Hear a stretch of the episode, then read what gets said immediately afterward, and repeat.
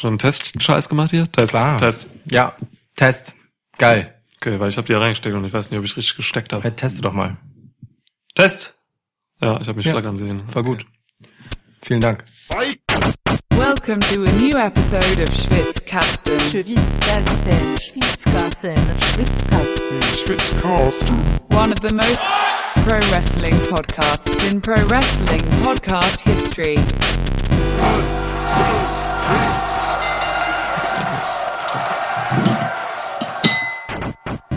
Wow. Soll ich überhaupt schon aufmachen? Ja, mach doch. Also hast du schon, insofern. Ich habe gefragt, bevor ich es gemacht habe, oder? Nee. Aber was machen jetzt? Ist in Ordnung. Ich nehm's. Endlich wieder Bier im Schwitzkasten nach der letzten Teepause. Nach der Teepause. Ja, die Tee-Preview. Guck mal, ist das eine schöne Krone? Oh, ist eine wirklich schöne Krone. Ja. Stark. Ich bin nämlich der wahre King of the Ring Prost. Boah, es klang nicht gut. Nee, aber ich wollte nicht so Wir fest hauen, damit meine wir können, Krone nicht wir können nicht geht. besser anstoßen mit deinem absurd vollen Weizenglas, oder? Warte. Ah. Man muss nur unten machen. Auf zwei neue Champions, Mm. die wir gekrönt haben bei Clash of Champions. Nur zwei. Ja. Aber ja. Ja. Ich hätte mir mehr gewünscht. Und das, obwohl du Titelwechsel hast. Ich hasse Titelwechsel. Niemals sollte ein Titel den Besitzer wechseln. ähm, Du bist so ein Legacy-Typ, ne? ja, absolut. Zehn Jahre Titelträger gewesen und so. Great, Fabulous Moolah ist meine Lieblingswrestlerin. Ja. Ähm, Hast sie nie wrestlen sehen. Gib's Bruno. Sammartino, mein Lieblingswrestler. Wer hatte noch ewig lange Titel gehalten? Hulk Hogan. Brock Lesnar gefühlt in den Augen vieler. In den Augen vieler, aber nicht wirklich. Nee. Ja. Äh, Antonio Inoki. Asuka. Für NXT Für Verhältnisse. NXT stimmt, ja. Ja, also. Ne? Wenn dann mal, ja, okay. Okada. Ja, äh, Clash of Champions ist passé. Du hast gerade live geguckt, es ist Montag, du bist Lukas, ich bin Niklas. Wir haben es nicht live geguckt, das stimmt nicht. Wir haben es aber gerade geguckt. Was habe ich gesagt? Wir haben es gerade live geguckt? Ja. Ja, live war es nicht, das stimmt. Aber wir haben es geguckt. Ja, Durchgezogen. vorne bis hinten. Fast richtig. Von vorne bis hinten, dann ganz von vorne bis ans Ende von von vorne. Wir gucken immer die äh, Pre-Show zuletzt. Ja. Deswegen sollten wir auch einfach damit einsteigen, oder? Oder steigen wir einfach direkt damit ein, bevor Ja. wir irgendwie mit Faziten kommen, oder? Es geht auch schnell. Ja. Es Also. ging aber gar nicht so schnell wie gewohnt im ersten Match. Seit Drew Gulak, der seinen ähm, Cruiserweight-Titel verteidigt hat gegen Umberto Carrillo, Umberto Carrillo. und Lince Dorado, Lince Dorado. Dorado. Gott. Wo kam das her und was, wie kann ich das verhindern in Zukunft? Ähm, es war nicht so zackig, wie man das gewohnt ist. Seit Drew Gulak Champ ist bei Tour 5 Live, ist es gefühlt, wird es nur noch auf so ähm, zwei Drittel Geschwindigkeit abgespielt. Ja. Ich habe mir hier wirklich ein ähm, sehr, sehr knackiges, schnelles Cruiserweight-typisches Match gerade zwischen Carrillo, Carrillo, Carrillo und äh, Dorado gewünscht, aber es kam nicht dazu. Ähm, wir haben uns das reingezogen, eben recht uninspiriert, haben Ja. gesagt, das ist ähm, jetzt nicht wirklich organisch, dass die Dynamik ist irgendwie holprig, ähm, da passt irgendwie wenig zusammen, also es hat mir nicht gefallen. Es war auch so die Art ähm, Triple Threat Match, wie ich sie nicht mag, wo einfach so drei Leute aufeinander einprügeln, ohne dass jemals zwischen Zweierpaarungen so wirklich etwas entsteht. Weißt du? Das ist so, wo der Dritte einfach immer stört, weil Ja. er genau in dem Moment dazwischen funkt, wo das Match anfängt, etwas zu entwickeln. Und das war jedes Mal so. Es hat echt genervt. Es hatte natürlich coole Dreierspots und so, aber das habe ich alles schon geiler gesehen. Gerade auch bei Tour, also natürlich habe ich es irgendwann mal geiler gesehen, aber auch Tour 5 kann da einfach mehr. Das ist halt das Problem von äh, Umberto Carrillo und äh, Lince Dorado, so, ne? Die haben halt einfach keinen Charakter gezeigt in diesem Match. Ja. Die haben einfach gewrestelt, so. Ja. Und das halt jetzt nicht sonderlich gut, so, aber wenn du einfach wenig Charakter zeigst, dann musst du wenigstens ein Mörder-Match machen. Die hatten halt ihre zwei, drei Aktionen, alles klar. Aber es, fehlte einfach alles. Und Drew Gulak, der halt Charakter hat, konnte ihn jetzt, konnte damit jetzt auch nicht irgendwas rausholen. Konnte ihn auch nicht gut zeigen, weil du brauchst ja einen Konterpart, Ja. wenn du ein Heel bist. Ja. So. Sehe ich auch so.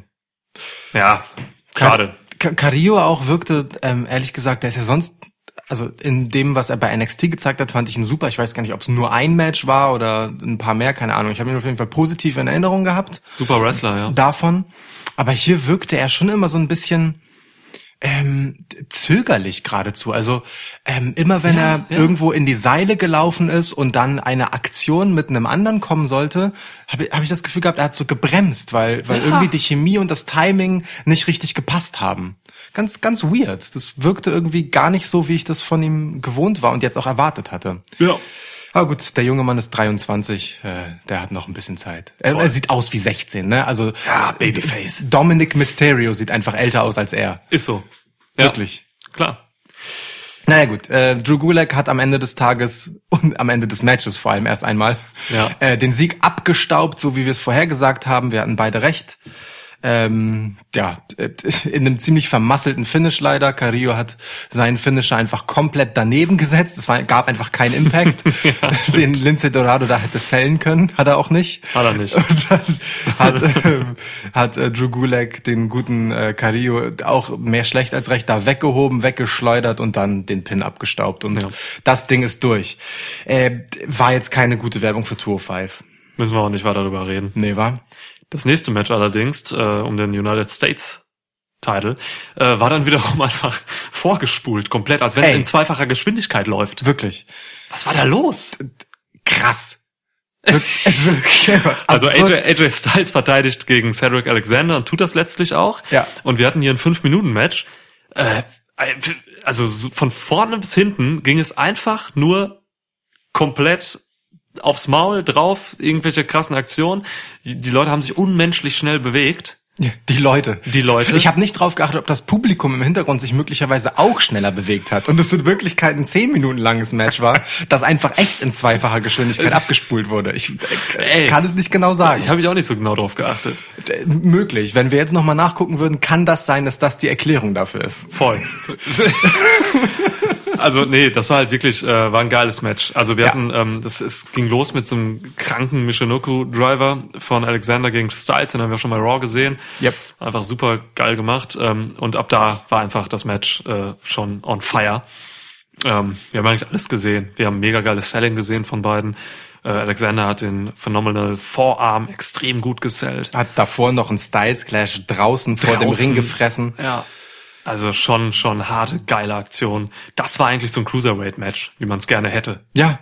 Und auch zeigen müsste bei 2-5 so. Ja. Auch so vom Stil, ne? Und Ja. vom, vom Tempo. Ja. Na gut, Cedric Alexander war ja nun bis vor kurzem eins der Aushängeschilder von 205 Live. Ja. Der Hometown Hero, also einer von zwei Hometown Heroes, die heute angetreten oder die bei Clash of Champions angetreten sind in Charlotte, auch in den Farben der Charlotte Hornets, seine Kleidung, wer sich mit NBA auskennt, der wird das gesehen haben. Ähm, hat aber sehr wenig selbst offensiv zeigen dürfen. Außer dem Michinoku Driver am Anfang war es danach dann einfach äh, AJ Styles.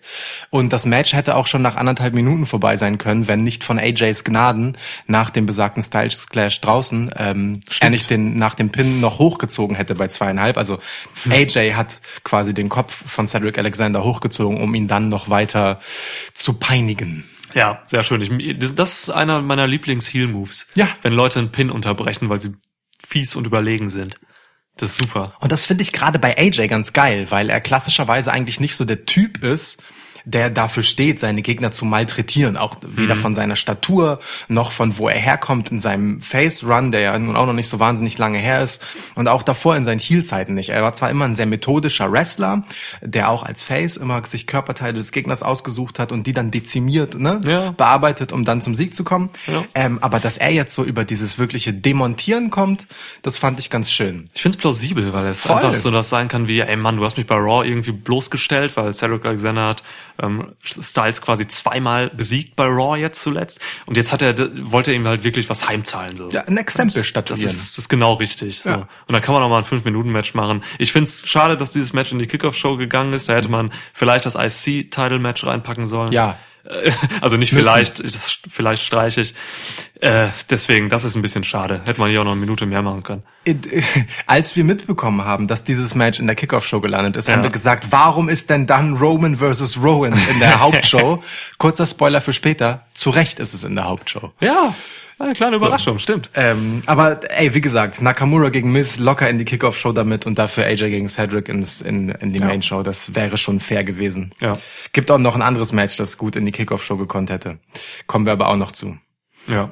Kommen wir erstmal zur Main Card, würde ich sagen, oder? Ja, Wir haben gesagt, dass AJ verteidigt, ne? Ja, mit das Styles Clash am Ende. Ach so, nee, ähm, am Ende ähm, kam dann, hat er dann auch noch äh, Endos, Anderson und Gallows. Guck mal. Mit den Le- beiden hast du Probleme, Beim ne? Preview, bei der Preview habe ich noch gesagt, ah, ich war mir jetzt nicht sicher, ob ich den Namen zusammengezogen habe oder ob es einer war und jetzt passiert es mir. Ja. Endos. Endos. Endos, so nenne ich Anderson und Gallows ab jetzt. Also, Endos kam dann halt noch raus und haben Cedric angegriffen und niemand kam ihm zu Hilfe. Du hattest noch die sehr schöne Idee, wie ich finde, ähm, dass Ali und Murphy quasi als Ja. 205 All-Star-Team rauskommen könnten, ähm, was eine geile Paarung wäre. Die äh, äh, drei OC-Jungs Ja. gegen äh, Cedric Alexander, Ali und Buddy Murphy. Ähm, Ja. Zuletzt hätten, äh, oder nach dem, was zuletzt passiert ist, hätten es theoretisch die Viking Raiders sein können, ähm, die es dann auch nicht waren. Cedric Alexander wurde einfach zu Hause in Charlotte seinem Schicksal überlassen. Niemand kam ihm in seiner Heimatstadt zur Hilfe. Er scheint keine Freunde mehr dort zu haben. Mega, ja. Schade. Ja. naja, es war jedenfalls einfach Ende. Ja. Genau. Dann beginnen wir doch die Main Show direkt, oder? WWE Raw Tag Team Titles Match. Wir beginnen die Main Show mit den beiden äh, Männern, die sie auch beenden werden. Das war vorhersehbar, dass die beiden Männer sie beenden werden. Es geht Ja. um Seth Rollins und Braun Strowman, die ihre Raw Tag Team Titel verteidigen durften gegen. Rudolph! Ich liebe diesen Namen nach wie vor. Ja, und wir haben, äh, haben wir beide richtig getippt? Wir haben beide richtig getippt. Sehr wir haben gut. beide fast alles richtig getippt, äh, mit einem Match-Unterschied. Geil. Ja, äh, das war irgendwie klar, dass dieses Match zu Beginn kommt, so, weil Ah! die beiden Jungs haben ja nachher noch äh, ein Titelmatch so und dann macht man Ja. das eigentlich so, dass man die Pause einräumt. Warum hast du gerade ein Vogelgeräusch Dieses gemacht? komische Vogelgeräusch war entweder kein, nicht ich, sondern irgendein Vogel, der hier vorbeiflog. Aber, aber ich war es doch tatsächlich, weil ich dachte, dass du sagen wolltest, es war relativ klar, wie das Match ausgeht. Und da hätte ich dir jetzt die Zahlen unserer Zuhörer aus äh, unserem Instagram-Tippspiel entgegengeschmettert, die sich überhaupt nicht einig darüber waren, wer hier siegreich hervorgehen würde. Ach, die schon wieder. Ja, 52 zu 48 Prozent. Okay. Was glaubst du, wer war hier leicht im Vorteil? Wahrscheinlich Rudolph, weil die Korrekt. das so lustig fanden, den Namen. Korrekt. Korrekt. ja. Ja, Kannst so du mal diese rote Decke hinter dir weglegen? Die irritiert meinen Blick irgendwie. Ich gucke immer unter deinem Arm durch und dann schimmert das so seltsam. Ja, ist vor allem unfair, weil keine blaue Decke auf der anderen Seite liegt. Für SmackDown. Ja, stimmt, das ist so unfair. Und du hast selbst so eine beige, ja. könnte NXT gelb sein mit ein bisschen Fantasie. Mit viel Fantasie und einem krassen Knick in der Optik. Was steht da auf deinem Shirt? Wrestling irgendwas? Auf meinem Shirt steht, das habe ich, ähm, Das hab ich noch am, nicht gesehen. Hab Ich ich hab am, noch am gesehen. Freitag beim WXW-Event in Hamburg mir erstanden. Es steht Love Wrestling, Hate Racism drauf. Ah, geil. Warum zeigst du mir das jetzt? Also du hast es einfach an. Ich hab's an. Also wie ja. doll soll ich es dir noch zeigen? Oh, schönes Shirt. Ja, ich Das ist wirklich schön. Ich find's auch super. Schönes Statement auch. Warum hast du mir keins gekauft? Ähm, ich habe zwischenzeitlich überlegt, ob ich dir eins mitbringe. Aber ich musste meinen Handy-Akku so sehr konservieren, um noch nach Hause zu kommen. Du hast immer einen Tony Storm aufgenommen und bei Instagram äh, ja. reingestellt. Ja, das, das war mir das wichtigere Anliegen. Ja, ja. Das und danach wollte ich nur noch nach Hause kommen. Ein Traum.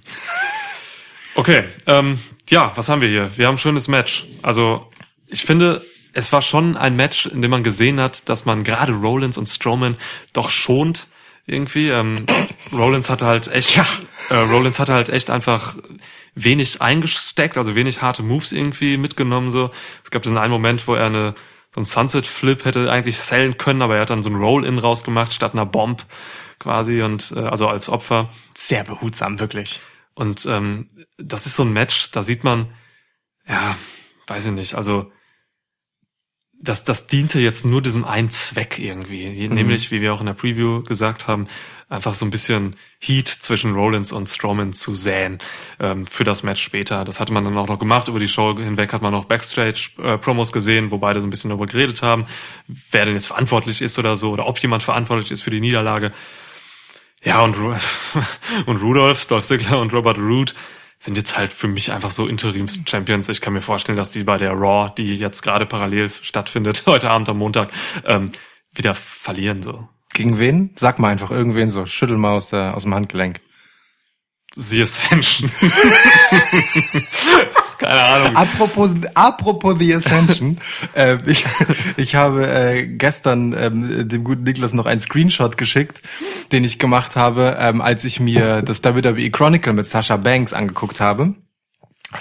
Ähm, und dann gibt es eine, eine kurze Szene von Sasha Banks Hochzeit, die liegt schon ein paar Jährchen zurück, ich glaube 2016 war das. Ähm, und da ist sie mit ihrem Mann zu sehen und im Hintergrund, und es, er ist entweder Trauzeuge oder meine These, möglicherweise der Trauredner gewesen, im feinem, also so in Hemd und so, in feinem Zwirn und so, ähm, Connor von The Ascension. Das ist so witzig, ähm, ihn halt so in so normal und Ja. gepflegt aussehen, aber trotzdem mit dieser seltsam irren Mohawk-Frisur und dieser Ja. komischen Bartkonstruktion zu sehen. Das ist so drollig. Und diesen Körper. herrlich. Welcome to the wasteland. Welcome to the marriage. Gott. ja, großartig. Ja, ähm, gut. Auf das WWE Chronicle können wir sonst später nochmal zu sprechen kommen, wenn wir zum, äh, zum Match kommen. Das kann man sich nämlich durchaus mal angucken. Das ist ganz interessant. Okay. Okay. Ähm, ja, aber du hast es schon gesagt. Äh, Rudolph haben letztendlich hier den Titel geholt, vorhersehbarerweise. Ähm, und herbeikonstruiert in so einer äh, Huch, der Braun kostet den Seth den Sieg Geschichte. Also Braun äh, Strowman schubst hier, ich glaube, äh, Dolph Ziggler war's. Nee, Root. Nee, Root, stimmt, Ziggler genau. Sig Ziggler war in der. Ecke, richtig, genau. Ähm, Root in Seth Rollins hinein und äh, Rollins ist irgendwie davon mehr ähm, durchgeschüttelt als Root, der Geschubste selbst. Stimmt. Weil, weil Root dann irgendwie noch geistesgegenwärtig genug ist, äh, sein Glorious DDT gegen Seth zu zeigen und Ja. damit endet das Match. Ja. Recht schnell auch, recht unspektakulär. Ja. Wer sich dazu noch mal einen Rant über die Tag Team, über die Dezimierung der Tag Team Division anhören will und unsere Preview-Show nicht gesehen hat, guckt euch bitte unsere Preview an oder hört sie euch vielmehr an. Äh, Können Sie auch ja. angucken. Einfach äh, auf schwitzcast, schwitzcast.de gehen und dann ähm, einfach das Bild angucken, während ihr das hört. Das ist die dümmste Idee, die ich je gehört habe. Und du einfach so auf dem Bildschirm gucken kannst, auf unserer du- Homepage, ja. Und das ist krass, weil du hörst dir schon seit 43 Folgen diesen Podcast an und das ist das Dümmste, was du je gehört hast. Ich bin ein bisschen enttäuscht. Also da geht's jedenfalls um die äh, Niedergang der Tag Team Division. Und das Ja. Scheiße ist, dass man einfach irgendwelche Tag Teams wild zusammen bauschelt, wie jetzt diese vier äh, Protagonisten hier. Ja, so ist's. Glorious DDT, ja. Ja, und Kacke, dass Robert Root sein äh, Bart nicht mehr hat. Du hast das gesagt, dass er jetzt wieder einen Vollbart hat. Das ist doch scheiße. Er Ey, hatte diesen Pornobart. Der war mega. das? Ja, Der war mega. Tragisch. Naja.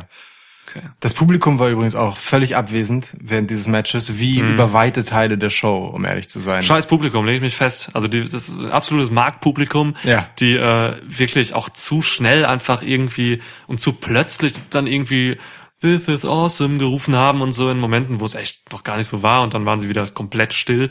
Ganz komisch. Da- Das, das, das Ganz war immer das komisch. Krasseste, wo es wirklich so, so laute, äh, ja, Fangesänge gab, quasi. Ja. Fangesänge, geil. Chants. Und dann Schnitt. Und dann war plötzlich wieder Totenstille. Das war ganz irre. Das ist irre. Das hatten wir auch im nächsten Match tatsächlich. Ja. Da, da fiel es total auf. Äh, SmackDown Women's Title Match. Bailey verteidigt gegen Charlotte Flair. Wir hatten hier einen, und das ist richtig tragisch, drei Minuten 45 Match. Es fühlte sich sogar noch kürzer an.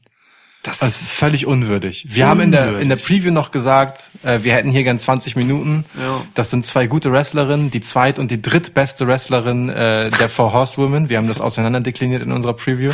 das große Ranking der Four Horsewomen. Ja, ähm, ja, äh, sehr unwürdig, sehr unwürdig. Aber ähm, die Zeit, die das Match hatte, war es eigentlich total vielversprechend. Ich fand es richtig schade deswegen, dass es so schnell zu Ende war, weil vor allem Charlotte hier was total Interessantes gemacht hat. Ähm, sie, sie war ja der klare Hometown Hero. Ich meine, sie trägt die Stadt, die ihre Geburtsstadt ist, ja in ihrem Künstlerinnennamen. Ne? Ähm, und hat aber trotzdem ein totales Heel-Match geworkt. Sie war knallhart, saustiff gegenüber Bailey. Gut, das kann man mit ihr auch machen. Aber trotzdem wirklich knallhart, böse, Ja. hart in der Mimik und obwohl sie der eindeutige Face in der Geschichte war, weil Bailey äh, nach ihrem Heel-Turn an der Seite von Sasha Banks ganz klar die Buhrufe auf sich gezogen hat und natürlich besonders in der Heimatstadt von Charlotte ganz wirre Konstellation, aber es sah im Match super aus. Hat mir richtig gut gefallen. Da bist du jetzt wieder bei deiner Face-Heel-Statik. Die ähm, Statik. Statik. Du denkst vom Publikum aus, das hast du, das sagst du auch immer so. Ja. Ähm, ich habe Charlotte nicht als ähm, als als Face gesehen. So, ähm, nur weil sie Hometown Hero ist und auch ein bisschen angefeuert wurde, so, äh, hat sie für mich einfach, war das für mich einfach ein äh, Heel gegen Heel Match. Ja, so, ja, klar, das ist, natürlich. Da bin ich, ja, was heißt natürlich? Du hast ja gerade gesagt, sie war für dich ein klarer Face, so. Das- also sie hatte hier, also wenn man eine Rollenverteilung haben will, weil man das Publikum sozusagen in Rollen stecken will, ne? Einen buchst du aus, den anderen findest du gut, damit es eine Spannung gibt. So, in dieser Konstellation wäre Ja, aber sie ich, ich, tatsächlich. also ich denke das von den Charakteren Ich aus. so, ja, ich ne? verstehe. Das, und da Verstehe. ist, da ist das eigentlich ein Heel versus Heel Match. Und ähm, beide haben halt eben diese, diese stiffe Heel-Sache gezeigt. So gerade Bailey hat auch ähm, sieht man jetzt das erste Mal eigentlich mit einem Heel-Moveset aus. So, sie macht sowas Mhm. wie Haare ziehen. Ähm, eben das, das Finish, da kommen wir gleich zu. Sie hat den Turnbuckle losges losgemacht und so. Das ist schon, ähm, das ist schon interessant. Und deswegen fand ich eben, weil es für mich ein Heel gegen Heel Match war, fand ich das so geil und interessant irgendwie, weil es mal was anderes. Das sieht man eigentlich gar nicht bei WWE oder ganz selten mal, dass man da Heels gegen Heels stellt. So. Ja, und völlig ad absurdum wird es davon geführt, dass Bailey halt immer noch wie der facigste Face der Welt rauskommt, ne? Ja, inklusive Lächeln, herrlich. inklusive Bailey Buddies, alles. ja. So, das, äh, das ist schon sehr witzig. Das ist, das ist halt dieses, diese Ironie so da drin. Das finde ich schön. Das war, da sehe ich Parallelen auch zu Johnny Gargano, als er seinen Heel-Turn hatte und äh, einfach noch reinkommt da mit seiner mega Face-Entrance und den Leuten, den Kindern die Hände gibt und so. Das ist herrlich. Äh, Gut, er hat ja auch wirklich dann überdreht. Ja, Schon da ist Bailey noch nicht, Genau. aber wer weiß, wo es hinführt. Ich, Also, ich bin gespannt tatsächlich. Ich bin vor allem gespannt auf ähm, äh, diesen, wie, wie heißt diese, dieses Bailey-Fangirl? Bailey-Fangirl. Die hat keinen Namen? Die hat irgendeinen Namen, Ja, aber, aber- ich weiß nicht, ob man den kennt. Aber auf jeden Fall, ihre Reaktion wüsste ich eigentlich gern. Die hat ja auch geweint, als ähm, es gibt so einen Moment, so eine NXT-Show war das, da kommt Sasha Banks rein Ja. und nimmt ihr irgendwas weg Ja, und dann weint sie. Das war So, sowieso einer der größten Sasha Banks Momente. Wie, wie geistesgegenwärtig sie da mit, äh, mit dem Publikum interagiert hat. Ei, ei, ei. Das war jetzt schon hart. Ich google mal Bailey Fangirl. Ich will nicht wissen, was für absurde Instagram-Accounts du dadurch findest. Girl, cry, Girl cries upon uh, learning Bailey is injured. Und so, ja, es ist sie. Aber hier steht der Name, glaube ich, nicht. Vielleicht schützt man sowas auf. Das finde ich auch völlig okay, aber es hätte ja. Ja. sein können, dass sie inzwischen so ein äh, bekannter Dauergast ist. Celebrity. Genau. Ja. Dass man ihren Namen vielleicht. Izzy! Izzy, stimmt, genau. Izzy. Den hat man doch schon mal gehört. Ja. ja genau. Ja, was sagt sie eigentlich zum Heel-Turn von Bailey? Gibt es da schon Statements zu? Ähm, Wir reichen das nach. wir reichen das nach. Ja. Konstruieren das nach. ja. Wo waren wir? Ähm, wir waren dabei, dass wir das Match beide gut fanden, weil beide sehr aggressiv geworkt haben. Genau. Wir fanden es gerade gut und dann war es zu Ende. Ja, wirklich, ne? Wir wollten uns beide so gerade richtig reinsteigern, Ja. und so in Ohs und Ahs. Und dann war das Match einfach zu Auch Ende. weil Charlotte einfach wieder ein gutes Match gewrestelt hat in diesen drei Minuten. Also wir hatten bei Raw hatten wir noch viele Botches, da hat sie einen Big Boot daneben gesetzt, jetzt hat sie Bailey einfach voll in den Kopf getreten. Ähm, so, es, es saß eigentlich alles. Sie hat ihren Moonsault nicht gezeigt, was immer gut ist, wenn sie das nicht tut. Ja. So, weißt du? ähm, also Charlotte ist halt, wie gesagt, eine, eine Wundertüte ja. nachdem. äh, du hast das so schön gesagt in der Preview, dass man halt echt, also dass sie absolut nicht von ihren Gegnern abhängig ist, was die Matchqualität betrifft, sondern einfach nur von sich selbst. Und das schwankt halt trotzdem auf Ein weiterer Beweis, dieses Match. total, total, ja. Ja. Naja, Naja, jedenfalls, man wollte ihr Zeit sparen. Ähm, es kam dann irgendwann zu dem Ende, dass äh, Bailey in die in die Ecke getreten wurde und sich am untersten Turnbuckle zu schaffen gemacht hat, hat das Polster abgemacht und äh, ja, Charlotte dann da reingeworfen. Und dann gab's den schnellen Pin. Und wir waren gerade erst so eingestiegen ins Match Ja. und freuten uns auf ein bisschen Wrestling. Gerade Bailey durfte auch überhaupt nichts zeigen. Null. Sie ist dann weggerannt, als wenn sie so ein Coward-Heel wäre. Mhm. Sehe ich jetzt aber auch gar nicht bei Bailey eigentlich. Also ich habe auch nicht verstanden, dass sie da sofort wegrennt so. Ja. Also war für mich nicht schlüssig. Ich glaube, das ist echt was, äh, das trifft auch ein bisschen auf Sascha zu, was, Charakter, was den Charakter betrifft. Ähm, die neue Bailey so muss sich erst echt noch finden. Und man merkt, glaube ich, noch, dass es ihr auch einfach schwer fällt, sich jetzt in diese Heel-Rolle reinzufinden. Also mich überzeugt sie noch nicht ganz. Ich gebe ihr aber gerne ein paar Wochen. Ja, da, da bin da bin ich auch voll dabei. Ähm, ich habe dazu tatsächlich zwei Meinungen so ein bisschen. Ähm, die eine ist, ich stimme dir komplett zu. Dann brauchst du die andere auch gar nicht. okay, dann dann lasse ich sie einfach weg. Kommen wir zum nächsten Match. Jetzt, du lässt sie wirklich weg? Nein. Okay, krass. Ähm, Ich leg mir mal noch ein Kissen unter den Arsch. okay, mach das. Ähm, Also wie gesagt, in der einen stimme ich dir komplett zu. Ähm, es passt ja auch nicht so richtig zu ihr insofern, als dass sie als Face ähm, ja immer sehr erpicht darauf war, zu beweisen, dass sie ein würdiger Champ ist. So und das hat sich hier urplötzlich abgelegt, obwohl sie alle anderen Facetten ihres Charakters ja weitgehend konstant hält, inklusive der Entrance, dem Lächeln und so weiter und so fort. Das ist schon ein bisschen komisch und ein sehr auffälliger Bruch, dass sie sich hier so davon stiehlt dann mit dem Titel. Ähm, und das zweite ist, ähm, auf so einer, auf so einer Smart Mark Meta-Ebene, sag ich mal, ähm, finde ich, dass sie dieses Match so hart abkürzt und sich dann davon stiehlt, schon wieder sehr clever. Weil, ähm, also Bailey ist heel geturnt, klar, für, für die Marks so. Bailey ist jetzt ein Bösewicht, sie ist böse. Ähm, wir haben in letzter Zeit die Entwicklung, dass viele Heel-Turns von den Smart Marks dann eher ähm, wohlwollend gesehen werden, weil Heels irgendwie attraktiver und cooler und lässiger sind. Und hier geht man jetzt vielleicht mit dem Hintergedanken ähm, noch einen Schritt weiter und spielt halt so ein bisschen damit. Nee, die ist so doll Arschloch, dass auch ihr Smart Marks das Kacke findet, weil sie euch diese Matchzeit eines Matches, das ihr eigentlich gut finden würdet, ist immerhin eine Oh, Hälfte der Horsewomen, ach die so. aufeinandertreffen, wegnimmt, indem sie halt nach nicht einmal vier Minuten das Match beendet auf sehr einfache Art und Weise. So, und das ist vielleicht so eine Art von Booking, in der man dieser Nummer Rechnung tragen will. Dass es einfach viele aufgeklärte, gut informierte Fans gibt, die dieses Heel-Face-Ding halt immer so torpedieren, indem sie halt eben gerne die Gegenseite einnehmen. Krass, das ist eine, das ist eine krasse Theorie, weil äh, ich glaube, viele dieser Leute, die das eigentlich ansprechen sollte, Mhm. ähm, realisieren das gar nicht so. Ich zum Beispiel habe auch nicht dran gedacht. Ich fand es aber nur kacke, dass die das so gebuckt haben. Genau. Aber es ist vielleicht genau, ja, krass. Vielleicht ist genau das Absicht, weißt du? Weil man Boah, muss ja. dem ja ein bisschen Rechnung tragen, so Glaub ich, langsam. das, aber es ist, glaube ich, zu viel Meta für WWE. Aber Ich also, glaube, das machen sie nicht, weil das eben zu wenig wirklich so wahrgenommen wird, wie sie es dann wahrnehmen wollen. Ich würde es gut finden, weil es ist ein cleverer Move.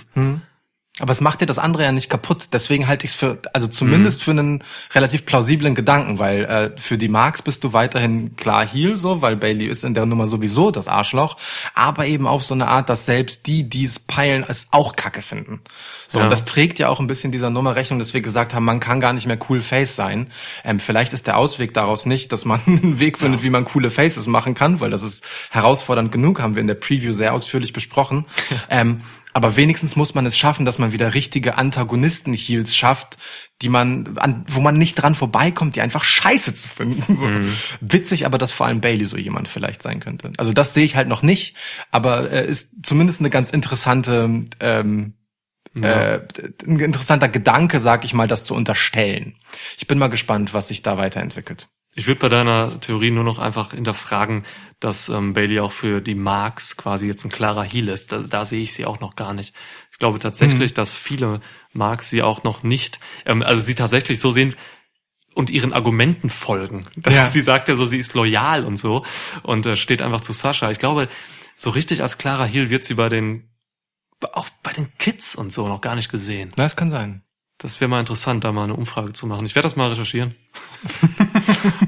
Wir geben mal einen Auftrag. Ja. Einfach bei Forsa kurz anrufen. Gibt's Forsa noch? Heißen, die heißen bestimmt auch wieder anders. Forsa. Alle, mal, alle Marktforschungsinstitute benennen sich doch alle drei Minuten um.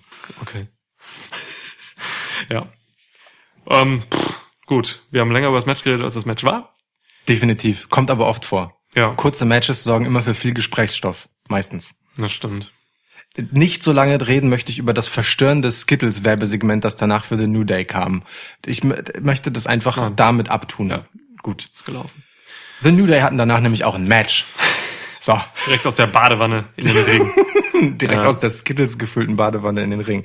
Ähm, sie verteidigten ihre ähm, SmackDown Tag Team Titel gegen The Revival. ja, und wir haben hier einen Submission-Sieg gesehen. Ja. Das ist schon mal ganz cool. Unerwarteterweise. Total. Ich, ich fand es erstmal gut, darauf hast du mich irgendwann im Laufe des Abends äh, hingewiesen, dass äh, sie Revival ähm, auf, auf ihren Trunks vorne ähm, Hashtag FTRKO stehen hatten. Yep. Das ist geil. Also vorher Fuck the Revival, beziehungsweise, äh, nee, was war der eigentliche? Fuck the Revival haben sie bei Being the Elite immer gesagt. Genau, FTR. Ähm, äh, Free the Revival. Free. Genau. War das Free? Das, also, das, man könnte es unterstellen, dass es das ist, aber das wäre krass, wenn sie es bringen würden, weil es ja heißt, also wenn, wenn ihnen erlaubt wäre, einen Hashtag auf ihre Hosen zu schreiben, äh, der, der sagt, der darum um ihre Entlassung bittet. Ne? Äh, ich weiß wirklich nicht, wofür es steht. Ich hatte es gerade. Ähm, Ich weiß wirklich nicht. Für mich war es immer. Forever. Ah ja. Forever the Revival. Okay. Ja. Für mich war es wirklich immer so ein Spiel mit diesem F- Ja, Free-Ding. das war's auch eigentlich. Natürlich war es das. Und deswegen habe ich mich darum nie gekümmert, was es wirklich heißt, beziehungsweise das weit nach hinten in mein löchriges Gedächtnis geschoben. Aber es zeigt das, eventuell zeigt es, dass das die ähm, Allianz mit Randy Orton jetzt noch weiterträgt. So. Ja. Also, Also immerhin haben sie Hosen dafür produzieren lassen. also wir hatten hier meiner Meinung nach ein gutes Match. Ähm, ich fand es gut erzählt. Es gab ähm, methodisches Wrestling, wie man das auch erwartet, wenn sie Revival ähm, am Start sind. So. Ähm, Corey Graves hat es angekündigt vor dem Match, dass genau das passieren wird, weil The Revival dafür stehen und damit hat er auch recht. der hat sie generell über den Klee gelobt. So, das ist schon äh, schon stark. Also er hat äh, schon sehr lange und sehr intensiv äh, Statement gehalten für The Revival. So. Ähm, und das Match war auch einfach plausibel. Also die Geschichte war einfach gut erzählt. Es gab hier einen Faden, das war, das war jetzt zehn Minuten, war jetzt nicht allzu lang so, aber ähm, wir hatten hier sowas wie, keine Ahnung, dass zum Beispiel ähm, Big E draußen eliminiert wird mit einer Shadow Machine ähm, und man sich dann um Xavier Woods kümmern kann. Wo vorher ging man schon auf das Bein von Woods, das man vorher in den TV-Shows äh, verletzt hat. So, also hier war einfach schon, hier war einfach was drin, so, wo man halt irgendwie als Zuschauer dran bleibt und denkt, okay, ich folge hier einer Geschichte. Ähm, ja, dass Big E draußen lag, äh, führte dann auch schon zu dem Ende, so, weil ähm, Woods war dann quasi alleine innen drin. Ähm, und ich glaube, dann gab es einfach auch eine Shadow Machine noch gegen Xavier Woods, ne? Genau, die dann gab- aber nicht zum Pin führte. Genau, und selbst unsere Überraschung, das war halt ein ganz geiler der Moment. ne? Moment, Es, ja. gab, es gab diese Shadow Machine gegen Woods, ähm, der eigentlich nur einen kurzen eigenen offensiven Run hatte. Der war aber irre, Mhm. Ein- sehr ein schnell. Hot Tag, ja. Genau, sehr schnell, sehr, also gut und sehr dynamisch. Ja. Äh, endete dann aber jäh, so und dann äh, kam halt die besagte Shadow Machine gegen Big E draußen, der war damit ruhig. Ähm, so und dann Shadow Machine gegen ähm, Xavier Woods im Ring und ähm, dann lag er da und The Revival kümmerten sich überhaupt nicht darum, ihn zu pinnen. Ähm, und ich dachte zuerst, meine, meine erste Reaktion war, ähm, das Randy Orton Mindset ist komplett bei ihnen angekommen. Es geht ihnen überhaupt nicht hier um Sieg oder Niederlage, sondern nur darum, äh, die Gegner zu, zu dezimieren, so. Ähm, und ein bisschen war beides der Fall, denn sie haben das Match trotzdem letztendlich gewonnen, aber äh, wollten es dann nicht einfach nur mit einem Pin gewinnen, sondern haben einen ähm, Inverted Figure for Leglock angesetzt, Yep. wie Corey Graves dann auch noch äh, uns aufgeklärt hat. als wir darüber grübelten, wie der Move heißen könnte und welcher das jetzt technisch korrekt bezeichnet wäre. Also Inverted Figure 4. Äh, ähm, einfach mit dem Knie von Xavier Woods, das sie äh, vorher halt verletzt hatten. Ähm, in den Shows und auch in diesem Match weiter malträtiert hatten, einfach um ein qualvolleres Ende für Xavier Woods zu haben. Das ist äh, genial, ist weil total es gut. auf der einen ja. Seite eben total zu The Revival passt, Ja. zu der Paarung mit Randy Orton passt Ja. und ihm gleichzeitig den Sieg beschert. Das ist super. Und es hat ihnen nicht nur den Sieg beschert, sondern ähm, The Revival wurden mit diesem Sieg das erste Tag-Team überhaupt, das ähm, die Raw Tag Team Titles, die SmackDown Tag Team Titles und die NXT Tag Team Titles äh, tragen darf. Dafür einen Applaus. Verdient. Ja. Wir haben sie sowas von nicht gewinnen sehen in diesem äh, in der Pre-Show. Wir haben beide gesagt so, ähm, dass sie einfach gerade als Henchmans von Randy Orton gar nicht so in der Position sind, wo sie ähm, als eigenständiges Tag-Team zu zweit irgendwie was reißen können. Aber ey, dieses Match hat's dann eigentlich gezeigt, dass es dann doch, also man kann auch über ein Pay-per-View-Match dann mal äh, ein paar Wochen vergessen machen und einfach, Voll. ne, wenn man da zeigt, man hat was drauf so und das haben sie getan, ist das völlig cool. Du hast ja auch äh, in unserer Preview ein flammendes Plädoyer dafür gehalten, dass die Revival bei diese, in dieser Paarung mit Randy Orton total gut wegkommen und Ja. sinnvoll aufgebaut werden. Ich habe eher gesagt, sie ordnen sich Randy zu stark unter. Hm. Ähm, das, ich finde beide Blickwinkel ehrlich gesagt plausibel und äh, sie hier wurde jetzt einfach der Ausweg zugunsten von The Revival genommen. Finde ich gut. Schadet ja Randy Orton nicht gleichzeitig. Es, also es ist Ja. sehr gut für The Revival, dass sie diese Rolle hier bekommen an der Stelle. Ähm, übrigens auch für unsere ähm, werten Zuhörer und Instagram-Umfragenteilnehmer ein überraschender Ausgang. 67 Prozent waren hier bei uns und haben The New Day vorne gesehen. Okay. Ihr solltet uns nicht alles glauben, wir liegen auch manchmal daneben. Normalerweise ähm, geben wir dieses Tippspiel bei Instagram ja immer zu unserer Preview raus. Das haben wir jetzt einfach äh, zur Review mal gemacht. Ja, Wie findet ihr das? Ja, scheiße, bei Preview kommt es eigentlich besser an. Ich würde Meinst sagen, wir machen es wieder zur Preview, ja. Ich habe noch keine Meinung dazu. Wir haben es aber vergessen. Lukas hat's vergessen. Sagen wir es doch mal. Okay. machen Und dann dachte ich mir, machen wir daraus einen Wert, anstatt es nicht zu machen, ja. Aber gut, egal. Ja, ey, jetzt kommen wir von Wert zum nächsten Match. wow. Das ist schwer. Ja. Ich war ey ohne Scheiß. Naja, doch, also ist eigentlich einfach. Was sind eigentlich die Women's Tag Team Teile noch wert? Okay, so kann man es machen. Also, weil ich, wir- ich kann es beantworten. Wir, äh, wir hatten ähm, ein Backstage-Segment mit Alexa Bliss und Nikki Cross, ähm, wo sie interviewt wurden, das einfach nur dazu da war, um R-Truth und Carmella, die plötzlich wieder da ist, ähm, als sich Backstage versteckend zu zeigen. Ja. Ähm, nämlich äh, R-Truth hielt halt dieses Richtmikrofon rein. Ähm, ja, also das ist halt mies, diese zwei Titelträgerinnen in ihrem Backstage-Segment für dieses dumme 24-7-Titel, übrigens der einzige Titel, du hast es richtig gesagt in der Pre-Show, äh, der nicht äh, auf dem Spiel steht bei Clash of Champions, also gar nicht alle Titel werden hier verteidigt. Ja, eine Lüge. Ähm, Ja, da, komm. dafür wurde dieses Segment missbraucht und das trug sich ja auch noch in das Match. Das Match kam direkt danach. Alexa Bliss und Nikki Cross ähm, gegen Fire and Desire, also Mandy Rose und Sonja Deville. Auch dieses Match wurde unterbrochen zwischendurch von einem 24-7-Title-Segment. Was soll diese Scheiße denn? Wie irrelevant will man diese Women's Tag Team Title noch darstellen? Das ist das Krasseste, was man tun kann. Das ist die maximale Abwertung dieser Titel. Und hinzu kommt, dass wir hier wirklich überhaupt kein Match gesehen haben. Also jetzt mal abgesehen von dieser Unterbrechung, die zwischendurch kam. Ja. Ganz cool, was das Alexa Bliss noch einmal versucht hat zu pinnen.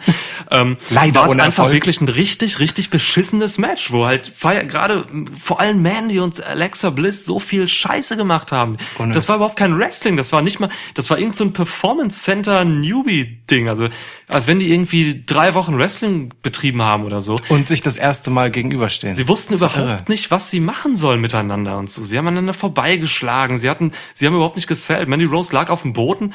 Alexa Bliss macht ihren Gymnastik-Move auf sie drauf und Mandy zählt das ungefähr zwei Sekunden später. Ja. Und so. Das war richtig mieses Wrestling, denn es war überhaupt kein Wrestling. Alter Vater, also das war wirklich ein desaströses Match mit allem, was da dran hängt, und zwar die Tag Team Titles. Ähm, Renee Young hat die ganze Zeit irgendwas gesagt, wie das Nikki Cross ein sexy Beast ist, weil sie einen Hüftschwung gemacht hat und so. Sie hat über die Outfits geredet von äh, von von Alexa, glaube ich, oder so, die wie Harley Quinn aussah. Ja. Ähm, und also es wirklich, da, nichts hat irgendwie äh, zur Aufwertung dieser Titel beigetragen, sondern absolut alles nur zur Demontage. Ich bin durch mit den Women's Tag Team Titles. Selbst, selbst, selbst die äh, üblichen Jubelarien von Corey Graves auf Mandy Rose konnten hier nichts mehr schönreden. Und Ja. das will schon was heißen. Auch die kamen zu kurz. Selbst die kamen zu kurz, fand ich noch. Er war eher so der sprachlose Typ, der immer so gesagt hat, "Äh, Mandy. Aber, weißt du, aber, aber eher so der, der stille Masturbator quasi. Alter. und nicht dieser laute Schreihals, der irgendwie Mandy anfeuert. Alter, das Match ging acht Minuten, was? Ja. Leck mich am Arsch. Ach, das waren acht Minuten? Naja gut, zwischendurch gab's ja noch diese 24-7-Teilunterbrechung. Es war bestimmt eine Minute. Wir haben Burger gegessen während des Matches, oder? Kommt das hin? Mm, Ich erinnere mich nicht an ich acht weiß Minuten. auch nicht. Ich auch nicht. Oh Gott. Jedenfalls, um das, lass, lass das einmal beenden. Am Ende hat äh, Nikki Cross mit ihrem äh, Rope Hung Swinging Neckbreaker gegen Rose das Match besiegelt. Ich habe, nichts ich, du hast während des Matches sehr schön gesagt, Nikki ist die einzige Versuch, die hier irgendwas, äh, die einzige, die hier irgendwie versucht, was zu retten.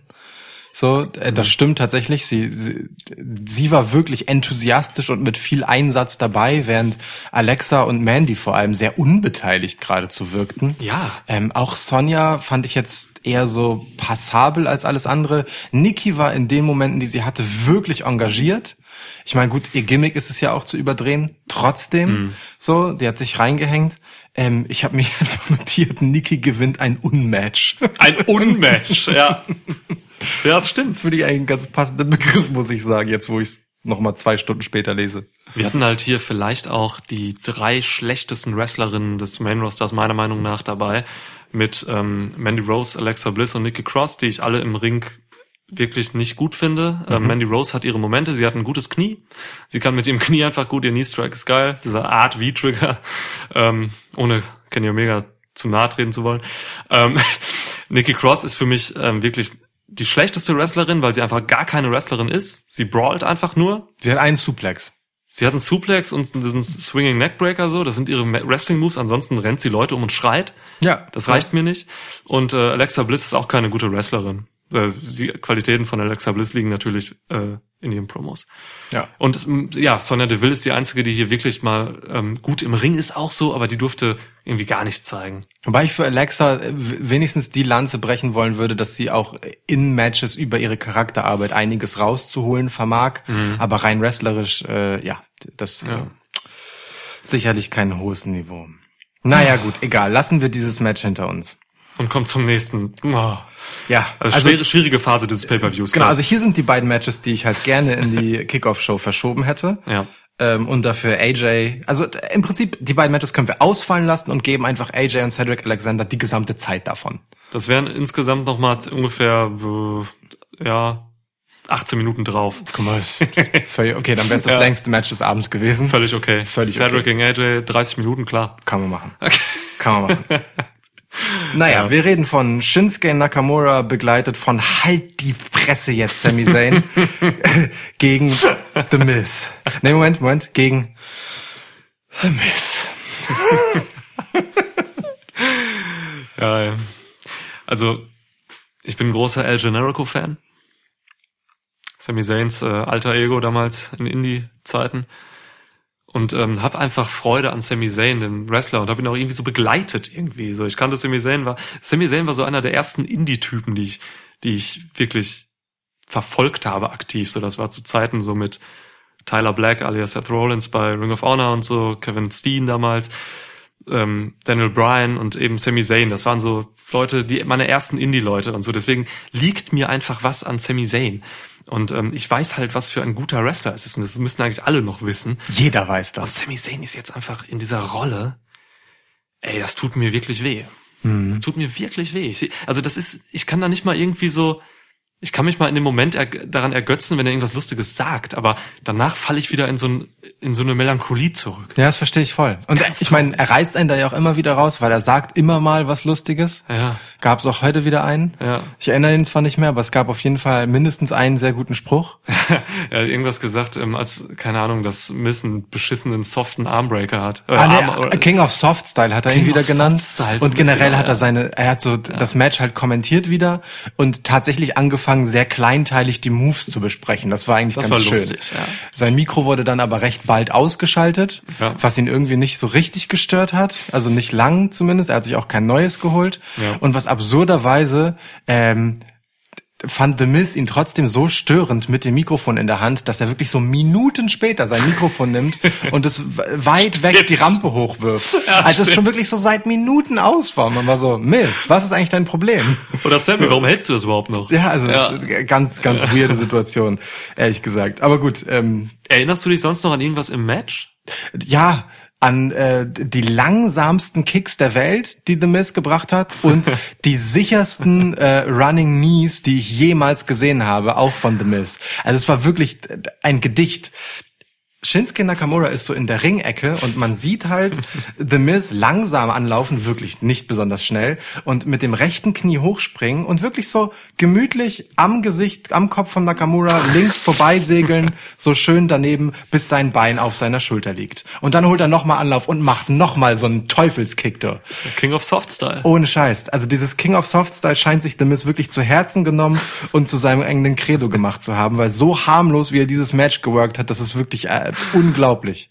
Und Nakamura hat irgendwie auch noch äh, wenig mit Strong Style zu tun. Ja. Wer Nakamura Matches aus Japan kennt oder so, der, keine Ahnung, weiß nicht, was das hier für ein Shinsuke Nakamura jetzt ist. Ähm, er hat am Ende mit dem Kinshasa gewonnen, nach tatkräftiger Unterstützung von Sami Zayn noch. Ja. Äh, was sonst bleibt mir von diesem IC-Match nichts hängen. Das war einfach nur ein Match, was auf der Card war, weil das Pay-Per-View Clash of Champions heißt. Ah, die schwache, äh, die schwerste Phase des Pay-Per-Views, Ja. meiner Meinung nach, mit Match 4 und 5 jetzt der Maincard. Ah, dieses Match waren jetzt auch wirklich zehn verschwendete Minuten. Also Ja, ohne Scheiß. das ist so. Das hätte man auch kürzer machen können, wenn du hier einfach nur äh, Nakamuras äh, Move durch Sami Zayns Hilfe Ja. aufbauen willst. Weißt Genau. du, warum tauscht man hier nicht die Zeiten mit Bailey gegen Charlotte? Da hätte man das bessere Match länger gemacht. Genau. Und mit Das- Bailey hätte man dann trotzdem das Finish machen können, nach zehn Minuten halt, ne? Nicht nach drei. Es, es sei denn, äh, meine gewagte Metathese stimmt, aber es ist trotzdem weird. Also ich will Ja. einfach, nee, ich will, also ich habe mein Fazit, das ich mir zu diesem Match notiert habe, ist, habe ich nicht gebraucht. Habe ich nicht gebraucht. ja, es hat niemand gebraucht. Man muss aber noch zugute halten, vor allem dem Miss, dass das Publikum tatsächlich immer noch, also die Marks so und die äh, viele Leute, junge Leute auch, gehen auf The Miss trotzdem noch ab. Ja. Also er kriegt noch seine Reaktion, so, ne? Ähm, wir sprechen da nicht für alle, wenn wir sagen, dass Miss uns als Face nicht interessiert. Das stimmt. Ich hoffe, wir sprechen für viele, denn das führt vielleicht zu einem äh, Face-Turn, äh, Heel-Turn von Miss wieder. Ich hoffe vor allem, wir erreichen den Rest und Ja. sie sehen das Licht. Ja, se seht das Licht. Seht das Licht. Ha.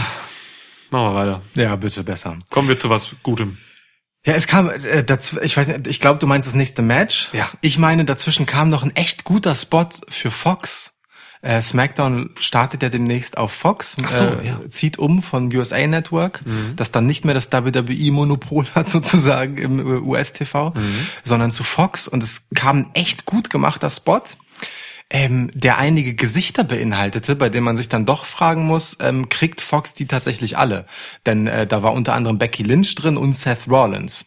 Ähm, beide eigentlich dem Raw-Roster zugehörig. Ja. Äh, und gerade bei Rollins als Universal-Titelträger recht unwahrscheinlich, äh, also zumindest ist er das Stand äh, zu diesem Zeitpunkt gewesen, äh, und recht unwahrscheinlich, dass man äh, ihm vorher den Titel noch verlieren lassen würde, Klammer auf, wer weiß. Du wolltest gar nicht spoilern, ne? Genau, ich versuche nicht zu spoilern. Du hangelst dich am Abgrund entlang. äh, Am seidenen Faden Ja, ja, man, ja. man ahnt es schon. Egal. Am seidenen Phasen, der ungefähr so aussieht wie Braun Strowmans äh, Top oben. Ja, ne, diese Träger, diese Reste von Trägern, das ist wirklich ein seidener Faden. äh, es ist so albern. Achtet mal drauf, es ist so albern, wirklich. Ähm, Tja, das habe ich nicht rausgebracht, ne? Ah, nee, nee, alles gut. Ähm, wo man sich wirklich fragen muss, sind diese Leute alle dann äh, bei SmackDown bei Fox zu sehen? Wenn dem so wäre, dann bedeutet es, Roster Split gibt's auch weiterhin nicht. Gleichzeitig kursieren aber schon Gerüchte um einen möglichen Draft der Das sind Richtung. keine Gerüchte, es gibt einen Draft, der Ist steht der fest, der ist angekündigt? terminiert. Ah ja, okay. Ähm, in- Stimmt, ja, richtig. Doch, du Erst hast recht. findet der SmackDown Draft statt an einem Freitag und dann findet der Draft bei Raw statt, also den gibt Stimmt, es. stimmt. Ja. Ähm, irgendwann Mitte Oktober war das. Und das Echt? ist halt. War das äh, nicht November? Nee, Mitte Oktober. Okay. Und dann, ich recherchiere nochmal zur Sicherheit nach, damit ich, damit wir unseren Zuhörern auch das genaue Datum geben können. Ja, ich habe irgendwie November im Kopf, aber äh, nagel mich bitte nicht drauf fest. Aber es ist halt, äh, ja, also ähm, ich glaube nicht, dass man diese ganzen Leute bei Fox haben wird, weil Roman Reigns war auch dabei und so. Und, Na gut, äh, aber der ist ja nun wirklich bei SmackDown. die können nicht alle haben. So. Nee, genau, das halt wirklich nicht. Nicht Becky Lynch, Ja. Seth und Roman Reigns. Genau. Also, nee. Also ähm. SmackDown 11. Oktober Draft und, Okay. und Raw am 14. Oktober. Ah, okay. Yes. Die Elf erklärt, warum ich dachte, es wäre November. Und ich denke mal, da kommen auch ein paar NXT-Leute zu, oder? Das wird spannend. Tour 5 könnte man auch ein bisschen aufmischen. Lass Mal mal, dazu, lass mal dazu auf jeden Fall einen Special-Podcast machen. Okay, Hand drauf. Ja. Hand drauf. Habt ihr nicht gehört, aber Hand drauf. Ich habe die linke Hand gegeben. Das war widerlich. Das macht man noch nicht. Das ist unehrenhaft. Ich bin ein unehrenhafter Heel-Turn, Niklas. Ja. Ja. Ich bin jetzt ein unehrenhafter Heel. Okay. Nenn, Ich, ich versuche das durchzuziehen jetzt irgendwie als ich versuche unehrenhafte Kommentare jetzt. nenn mir einen anderen unehrenhaften Heel. äh, Edge. Okay, Der ja. war unehrenhaft. Der hat Ja, viele ja. unehrenhafte Dinge getan. ja. Ich wollte nur so, ob wir dasselbe Bild eines Heels im Kopf haben Ja. dabei, wenn wir von unehrenhafter Heel sprechen. Edge hat Paul Bearer im, im, im Rollstuhl eine Treppe runtergeworfen. Oder war das Kane? Gegen Undertaker? Frag mich nicht. Ich erinnere das nicht mehr. Ich erinnere sehr wohl die Szene von Paul Bearer, aber ich erinnere nicht den Schubser. Nee, es war Edge. In der Fehde gegen Kane, glaube ich. Cora wird das. Das, auf jeden Fall wird sie das tun. Shoutout. Shoutout an, an unsere heimliche ehrenamtliche Redakteurin. Übrigens, Shoutout an dieser Stelle auch an den guten Tobi. Äh, Lukas hat mir, ich habe die Instagram-Nachricht von ihm erst erst jetzt äh, vor ein paar Tagen gesehen. äh, deswegen, ich habe das mit dem Toll-Toss auch gar nicht gar nicht realisiert in der Preview erst. Der ja. gute Taschentuch-Toss. Taschentuch-Toss, genau, das war's. Ja. Ja, sehr gut. Sehr Das liebe wird- Nachricht über Instagram, die uns erreicht hat, äh, mit schönem Feedback. Ja, vielen Danke Dank, dafür. vielen Dank dafür und für den Begriff Taschentuch Taschentuchtoss und ich meine das auch wirklich ernst, dass das jetzt ein stehender Begriff ist und dass hier auch keine Münzen mehr geworfen werden, sondern hier werden konsequent Taschentuchpackungen geworfen. Oder hier, Kronkorken. Erstens, vor allem diesen gefalteten Kronkorken, der keine zwei Seiten mehr einfach hat. Ja, das ist ein Ding von mir. Ich muss Kronkorken, wenn ich die in der Hand habe, ich drück- zerdrück die immer und so. Okay. Dann weiß ich mal, dass ich stark bin. So, so wie ich Bierdeckel mit dem Finger durchhaue. Ja, wo ich dachte, das wäre ein Kronkorken. Ich dachte, Ja. du wärst mega krass. Das war irre. Ja. Wer mehr darüber wissen will, hört auch irgendeine der vergangenen Folgen. War das auch in der letzten? Nein, das, Nee, das- das, das das- war All-Out-Review, Genau, stimmt, die All-Out-Review. Ja. Als wir noch nicht den Taschentuchtoss hatten, sondern einen anderen Gegenstand zum Werfen. Egal, so. Gehen wir weiter. Gehen wir weiter. Also kommen wir zu Becky Lynch gegen Sasha Banks. Dem, ähm, also in meiner Wahrnehmung eigentlich, also mindestens Co-Main-Event. Also von meiner Erwartung her, mindestens Co-Main-Event des Abends, kam hier jetzt nur in Anführungsstrichen als viertletztes Match auf der Card. Ja. Hat mich ein bisschen überrascht. Ich hätte es gerne als vorletztes Match gesehen. Ich hätte mir hier sogar eigentlich ein Main-Event gewünscht, aber da kommt's dann.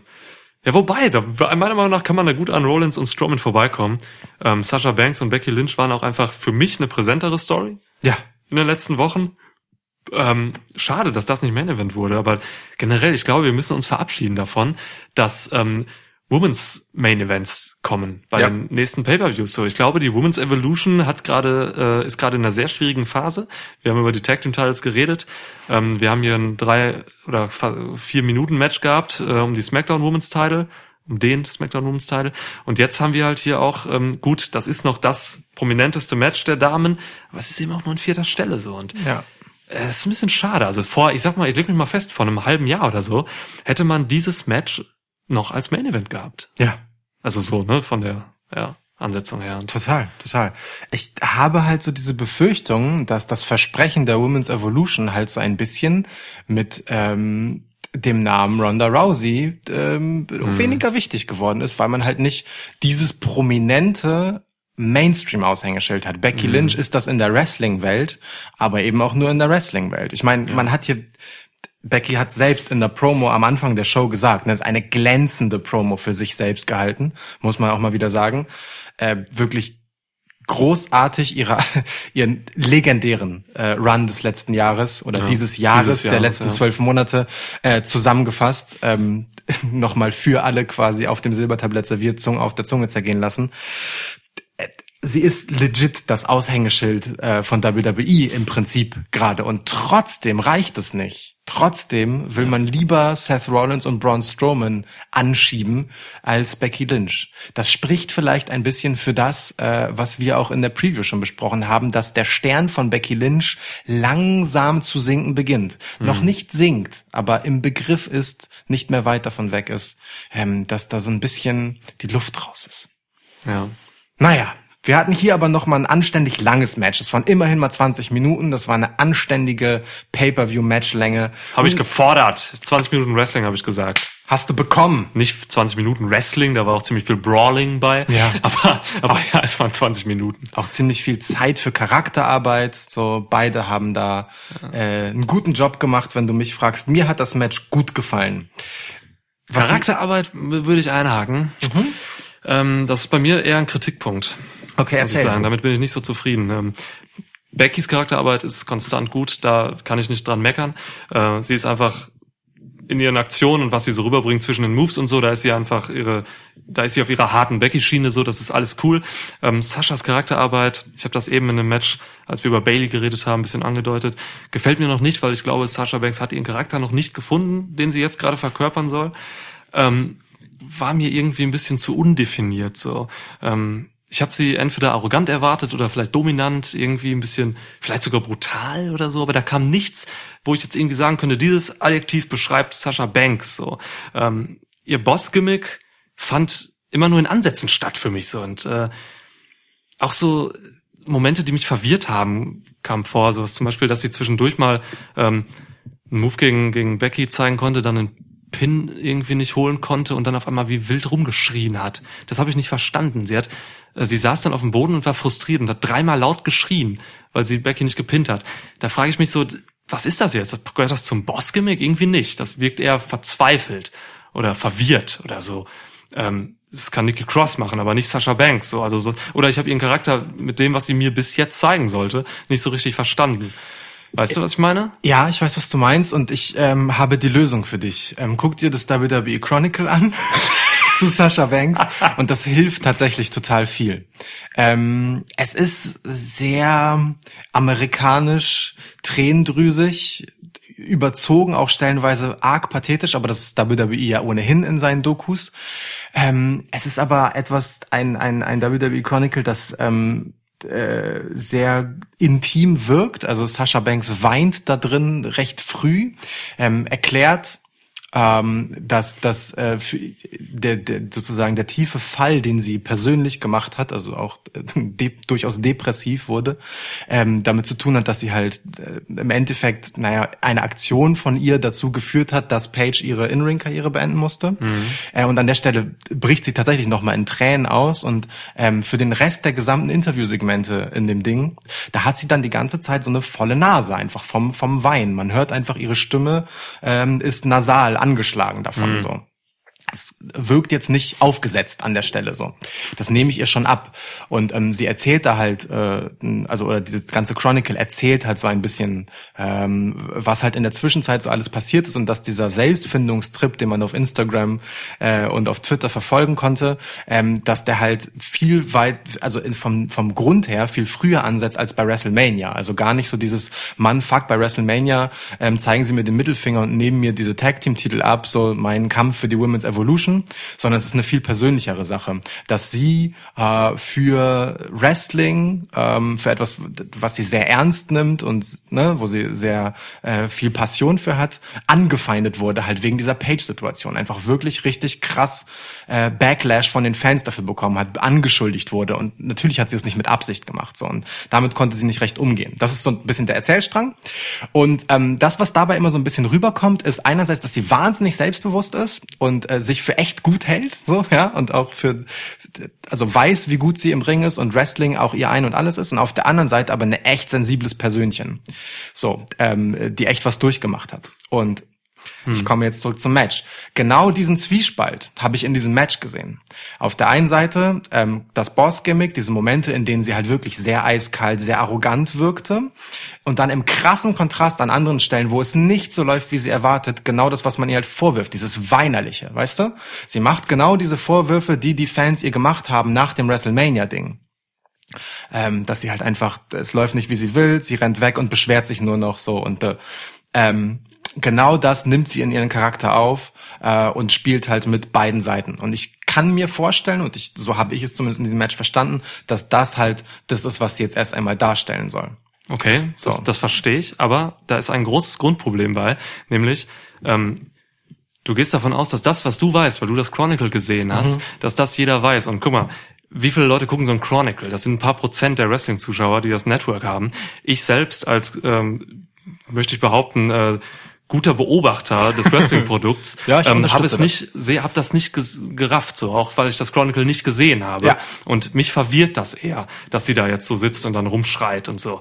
Deswegen, ähm, da müsste man einen Weg finden, das ja. äh, auch K-Fape in den Shows irgendwie ja. zu transportieren. Und das hat man nicht gemacht. Ja. Und man kann sich da nicht auf ein Chronicle verlassen, auf eine Show, auf ein Network, so um das verständlich zu machen. Genau. Das da wäre ich eine auch, falsche Darstellung. Da wäre ich dann auch bei der Kritik tatsächlich. Ähm, mir hat das halt gut gefallen so, was ich gesehen habe in den Ansätzen, weil ich den Ansatz interessant finde, dieses Zwiespalts. Mhm. Ich bin aber tatsächlich sehr bei dir, ähm, dass es für ein Match zu viel auf einmal ist, weil in den ganzen letzten Wochen eben nur die eine Seite zu sehen war, nämlich die die Rückkehr des Boss-Gimmicks, so das von Heel The Boss Sasha Banks. Nur das selbstbewusste, arrogante Richtig. und eben nicht das Schwache. So, ne? Genau, und dieses Breakdown-Ding kam in dem Match einfach nicht präsent genug rüber. Es waren eigentlich nur so zwei Momente, mhm. ähm, als dass man das wirklich aufmachen kann. Es war dann wirklich bisschen komisch. Ich sehe da auch nur eine Andeutung und ich bin mir auch gar nicht sicher, ob die jetzt großartig weitergetragen wird oder ob das nur ein Test war. So. Ja. Ähm, aber wie gesagt, dieses Chronicle äh, ist da vielleicht so ein bisschen Background, der hilft. Vielleicht interpretiere ich da aber auch zu viel rein, so ne? Aber mich hat's erstmal nicht rausgeworfen. Ähm, ja, trotzdem. Also kommen wir einfach mal zu, zurück zum Match. Mich hat es gut unterhalten und ich bin an der Stelle mal sehr gespannt, wie es weitergeht denn entgegen unserer beider Vorhersagen ging Sasha Banks hier nicht siegreich aus dem Match hervor. Doch, sie hat gewonnen. Ähm, nicht mit dem Titel aus dem Match hervor. Du hast völlig recht. Wir haben, stimmt, wir haben den Matchausgang haben richtig, richtig getippt. getippt. Du hast völlig recht, ja. Aber nicht so, wie wir gemeint haben, weil wir waren schon beide der Ansicht, sie geht mit dem Titel. Ich, ja, wir dachten wirklich beide, dass sie den Titel holt. Ähm, also es gab einen, äh, einen äh, also Sasha Banks hat einen Stuhl geholt, den in den Ring geworfen, einen zweiten Stuhl genommen und während der Ref den ersten Stuhl entsorgt hat, damit äh, Becky attackiert. Äh, und dann hat Becky wiederum den Stuhl genommen, wollte Sasha Banks schlagen, die wich aus und der Ref hat den abbekommen in dem wirklich sichersten Stuhlschlag, den ich je gesehen habe. und dann gab es einen so einen Brawl quer durch die Arena, also eigentlich einmal die Treppe hoch, Ja. äh, oben durch die durch die ähm, äh, Dings- Fressstände. genau die Fressmeile und wieder runter zurück in den Ring Mit wo- Senf auf dem Rücken. genau mit mit Sascha Senf auf dem Rücken ähm, wo Becky dann plötzlich disqualifiziert wurde für die Aktion zehn Minuten vorher dass sie nämlich den Rev attackiert hat. Und damit war das Match dann durch.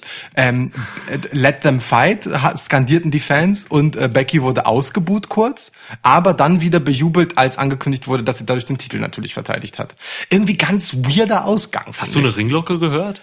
Nee. Ich auch nicht. Nee, es wurde einfach Da nur kamen gesagt. zwei Refs rein und irgendein Typ im Anzug und dann äh, gab es Ja. einfach das, das Ende. Also das war, irgendwie wirkte das äh, falsch äh, orchestriert Mhm. oder so. Es kam mir ganz seltsam vor. Fand ich auch. Und ich wollte auch, dass es weitergeht. Ich dachte auch, es geht weiter. Ey, Ich habe wirklich bis zuletzt, bis zum Ende von Clash Ja. of Champions, habe ich noch gedacht, ähm, die restarten das Match nochmal. Bis zum Ende. Ja, wirklich. Ich dachte wirklich so auch zwei Matches später noch. Ah, jetzt restarten die das Match. Jetzt kommt irgendwer rein und sagt, hier, äh, Dings, nee, wir, wir führen das jetzt nochmal fort.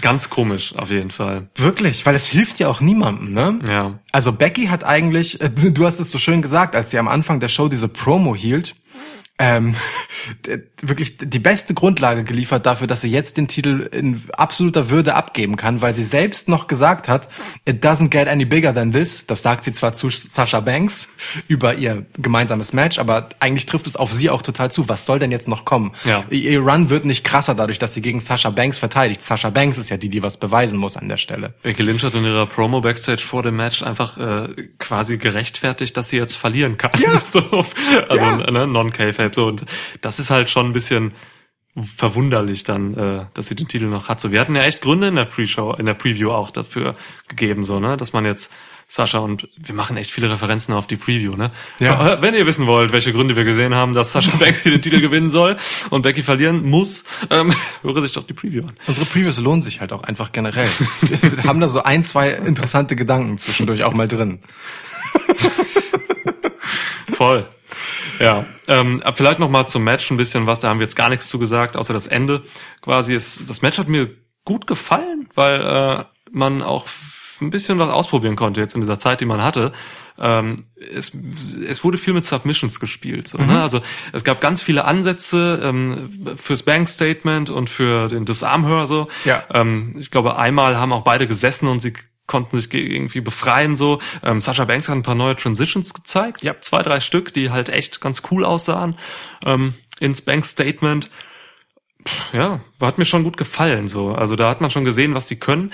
Ähm, man kann aber noch viel mehr zeigen. Diese Fehde geht ja weiter offensichtlich. Offensichtlich, Ähm, Das heißt, äh, zu Hell in a Cell erwarte ich auf jeden Fall auch ein Match Ja. zwischen den beiden. Ja. Ähm, ich hoffe, es wird kein Cell-Match, kein Käfig-Match, sondern wirklich einfach nochmal ein cleanes Wrestling-Match. Ich fürchte aber, es wird ein Hell in a Cell Match. Ja, das ist mal so die nächste Stufe, ähm, um das irgendwie krasser zu machen, so, ne? Ja. Das glaube ich auch. Weil gerade dadurch, dass dieses Match jetzt per DQ geendet ist, äh, nimmst du als nächstes halt eine Mhm. Matchform, wo genau das nicht passieren kann. Finde ich schade, weil gerade Mhm. ähm, solche Käfig-Matches oder No-DQ-Matches sollten eigentlich Leute kriegen, äh, die vielleicht wrestlerisch irgendwie ein bisschen limitiert sind oder so. Ne? Ja. Deswegen, ähm, also gibt guten Leuten, guten Wrestlerinnen äh, bitte kein Hell in a Cell Match. Aber ja, wird man tun. Ja, es ist, ja, Ja. du hast schon völlig recht. Das ist kein, keine Matchart, die, Ja. die dein Wrestling aufwertet, ne? nee. Also ja, aber ich bin auch für ein klares Let them fight. Ja. Ähm, auch wenn ich der Meinung bin, dass man hier jetzt den Moment verpasst hat, an dem der Outcome für beide maximal ist. Ähm, weil ich glaube, der Aufschrei wäre für Sascha als Heel, was Heat angeht, wäre maximal gewesen, wenn sie jetzt Becky sofort entthront hätte. Ähm, sowohl auf Mark-Seite als auch auf Smart-Mark-Seite, weil die einen sagen, nein, Becky. Und die anderen sagen, boah, da beschwert sich die Sascha einmal und macht ein paar Monate auf bockig und dann kommt sie wieder und kriegt, was sie will. Perfekt eigentlich. Win-win-win. Ähm, tja, jetzt schiebt man das halt so ein bisschen vor sich her. Da, da, das birgt die gewisse Gefahr, dass es sich halt verläuft. Ähm, aber du, ja gerade, warst auch nicht so recht zufrieden mit dem Aufbau der Fehde bisher. Ist ja auch nicht so wahnsinnig viel Zeit vergangen, muss man ehrlich sagen. Ja, ich fand Saschas Promos vor allem schlecht. So dass man hier noch ein bisschen Zeit hat, äh, an dem Charakter zu formen, den man da als Champion positionieren will. Das ist tatsächlich ein guter Punkt, weil äh, ich habe es ja selbst gerade gesagt, dass gerade ich nicht so richtig äh, mit dem Boss-Gimmick, äh, wie es jetzt präsentiert wird, zufrieden bin, es nicht so richtig greifen kann. Vielleicht ist es tatsächlich, da hast du recht, ganz gut, wenn man erst für alle eine greifbare Sascha gepackt, äh, irgendwie äh, Geformt? gestaltet, geformt hat, ähm, die Vielleicht sogar als Champion mehr wirkt. Vielleicht sogar erst gefunden, ne? So. Ja. Vielleicht gibt's den Plan ja noch nicht so richtig. Ey, ich, ich kann es wirklich nur wiederholen. Ey, gebt Sascha Banks auch ähm, einfach keine gescripteten Promos. Gebt ihr Stichpunkte. Ja. Das hat man jetzt mit AJ Styles gut gemacht in diesem Eröffnungssegment gegen Steve Austin da im äh, Wieder- Madison Square Garden und so. Macht das. Wieder ein Preview-Verweis. Oh shit, ja. Wer hören will, warum AJ Styles der beste aller Zeiten ist, äh, hört sich bitte die Preview an. ja. oh Gott. Ja. Okay. Gut, komm. Haben wir's. Ja, haben wir's. Äh, wir hatten zu, äh, dann äh, als nächstes ein kleines Segment, da ging's um Batista, der ähm, in irgendeinem, äh, irgendeinem Videospiel ein Charakter ist. In Gears 5. Gears 5, kenne ich mich nicht so mit aus. Ähm, und äh, zu Batista will ich noch ein Wort sagen. Es gab jetzt ähm, eine, eine Show, Bloodsport, äh, eine Indie-Show, da sollte ähm, den, den Ambrose John Moxley eigentlich auch antreten. Ähm, und Killer Cross hatte da auch ein Match, äh, aktuell noch bei Impact.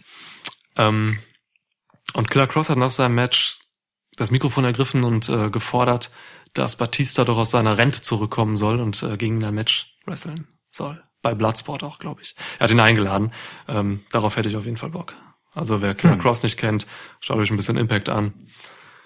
Ist ein guter Mann. Hältst du es für möglich, dass Batista jemals ein Match außerhalb von WWE bestreitet? Ja, sehr wohl, weil Batista ist so ein Typ, ähm, den, den sehe ich so als eigenständigen Typen an, der halt auch einfach jetzt gerade so eine krasse Persönlichkeit geworden ist, auch abseits von WWE, Ja. dass er einfach Dinge machen kann, so wie Jericho, äh, auf die er einfach Bock hat. So, er ist jetzt ein Status, dass er halt äh, einfach alles entscheiden kann und auch ähm, WWE und gerade Vince McMahon auch ein bisschen vorsichtig sind, so jemanden, also sie, Vince sitzt nicht mehr am langen Hebel, was Batista betrifft, was Jericho betrifft, Ja. was The Rock betrifft äh, oder Austin und so. Das sind Leute, die haben sich emanzipiert von ihrer WWE-Rolle Ja. und können machen, was sie wollen. Deswegen, ey, Batista kann absolut locker mal äh, einen AEW-Title präsentieren. Ja. so. Also, ja. Oder halt eben auch ein Match gegen Killer Cross wresteln. Ja. Oder gegen Scarlett Bordeaux. ja, äh, das Sehe ich, aber ja, geht. bin ich, bin ich tatsächlich auch voll bei dir. von Batista wird man noch was sehen. Hm. Auch wrestlerisch, glaube ich, da kommt noch was. Nicht qualitativ, aber ähm, ich, da kommt noch was, ja. Okay, kommen wir zum nächsten Match. Ja, wir haben noch drei. Genau. Kofi Kingston ähm, trat also an, seinen WWE-Titel zu verteidigen gegen Randy Orton in einer Fehde, von der du von Anfang an äh, schon mehr gehalten hast als ich, ähm, bei der ich aber dann auch immer mehr reingekommen bin. Und ich muss sagen, äh, dieses Match fand ich dann durchaus auch sehr überzeugend. Ich auch, ich fand's gut. Überraschend gut. Also ich meine, es hatte Randy. Orton Tempo, ne? Muss man schon sagen. Also Also auch wenn- das längste Match des Abends. das, das geht auch nicht anders. Also netto war es dann so lang wie, keine Ahnung, irgendein anderes, irgend so ein 10-Minuten-Match. Ja. In Moves sozusagen, aber Ja. der Randy. Orton-Faktor zieht es dann halt so ein bisschen in die Länge. Aber das ist bei diesem Match auch völlig in Ordnung gewesen. Es Ortons Entrance war auch so lang wie deine Pinkelpause. Wir haben ja laufen lassen einfach. Und äh, als, du, als du wiederkamst, war... laufen lassen. Oh, oh, okay. Unbewusste Doppeldeutigkeit. Ich Okay. gut. Gut, ja. Also du hast laufen lassen und Randy äh, war gerade noch im Ring und seine Musik ertönte, als du wiederkamst. Krass. ja. Heftig. Ja. Jetzt weiß natürlich niemand, wie lange du wirklich auf dem Klo warst. Ja, ja, normal halt. Äh, normal. Ja, und äh, wir hatten hier echt ein gutes Match, fand ich auch. Also bin ich auch dabei. Sie haben, also eigentlich hat jeder dieser beiden Wrestler komplett seine Stärken ausgespielt. Ja. Finde ich, ne? Also gerade, ich habe auf Randy geachtet, weil mich Kofi momentan immer weniger interessiert. So, ähm, aber ja, Randy Orton hat einfach wieder seine Dinge gemacht. Er hat, ähm, er hat vor allem dieses, dieses ähm, Voices in my head Ding einfach ausgespielt wieder. Das hat er, das macht er mal mehr, mal weniger. Und in diesem Match hat er sehr viel mit sich selbst geredet. Ja. Er hat irgendwie vor sich hingeflucht, aber er hat auch Unterhaltung mit sich geführt und so. Und das sind so Dinge, ähm, die Randy Orton groß gemacht haben. Deswegen hat er auch diesen Song von Rap Theory. So, das ist halt einfach, ähm, er ist halt schon ein bisschen irre. Ja, und schon. das, und das hat Schon. er hier halt gut gezeigt. Und dann kamen immer wieder diese, diese Intensitätsphasen von Randy Orton, die ich super stark finde. Das geht nicht mal groß über Geschwindigkeit, wie das jetzt äh, in der Intensitätsphase von einem Cruiserweight kommt, sondern ähm, einfach über, er macht einen Move ganz schnell und dann hat er einfach diesen Gesichtsausdruck und diese, diese Körpersprache, die dir einfach nur sagt, alles klar, ich fick dir jetzt dein scheiß Hirn raus. So. Und, und äh, weißt du, und, und das hat er mit Kofi halt mehrmals gemacht. Ja. Und das, äh, das, das hat mich überzeugt. Das zieht ein, also das zieht mich ins Match. Das sind Sachen, die Randy Orton schon immer gemacht hat und die dafür verantwortlich sind, dass man an Randy Orton interessiert ist. Denn über sein, über sein wirkliches Wrestling kommt man nicht unbedingt in seine Matches rein, so. Nee. Also stark. Starke Leistung, Randy Orton. Ja, wobei ich äh, tatsächlich auch seine wrestlerische Leistung durchaus bemerkenswert fand. Ähm, also klar, er hat die üblichen Sachen wirklich abgespult. Das ist bei Randy Orton ja auch wirklich programmierbar. Ja. Aber es waren zwischendurch durchaus einige überraschende Momente dabei, wo, wo man schon so war, oh, da ist aber eine unerwartete Transition, die macht er halt nicht immer. Oder er ist So. gerannt. Ja. Er hat einen Rope Run gemacht. Er ist Ja. wirklich gerannt. Ja, also das äh, und das sagt man über jemanden, der wie Randy Orton jetzt auch einfach schon seit 20 Jahren durch den Ring läuft, nun wirklich nicht mehr aller Tage, dass es Momente gab, in denen man überrascht von ihm war, wo er etwas gezeigt hat, was man nicht schon 100 Millionen Mal in genau so abgesehen hat in seiner Routine, mit der er Matches eigentlich arbeitet. So, ähm, das fand ich schon cool. Ähm, apropos Körpersprache. Ähm, ich, also jetzt, ich habe gerade drüber nachgedacht, wenn du das gesagt hast. Mir fällt wirklich an Heels niemand ein, den ich in Sachen Körpersprache so überzeugend finde wie Randy Orton. Ich überlege gerade. Bei WWE jetzt. Heels Körpersprache. Oh ja. Oder? Also, Bray Wyatt ist eigentlich immer ganz krass, aber auf eine ganz andere Art. Genau. Also der alte Bray Wyatt, über den vielen kann man noch relativ wenig sagen, die haben wir erst Ja. ein, zwei Mal gesehen. Aber Bray Wyatt hatte noch immer über die Körpersprache als Heel hatte er mir noch ungefähr genauso viel gegeben auf eine Mhm. ganz andere Art. Dieses, dieses bisschen weirde, ähm, Aber seine bei- seltsamen Bewegungen. bei und so. Randy ist es ja mehr so dieses, dieses bedrohliche, Ja. jederzeit so kühl kalkulierend Herr der Lage. Mhm. Das kommt ja über seine Körpersprache und über seine Mimik kommen dann halt eher diese irren Aspekte mit rein.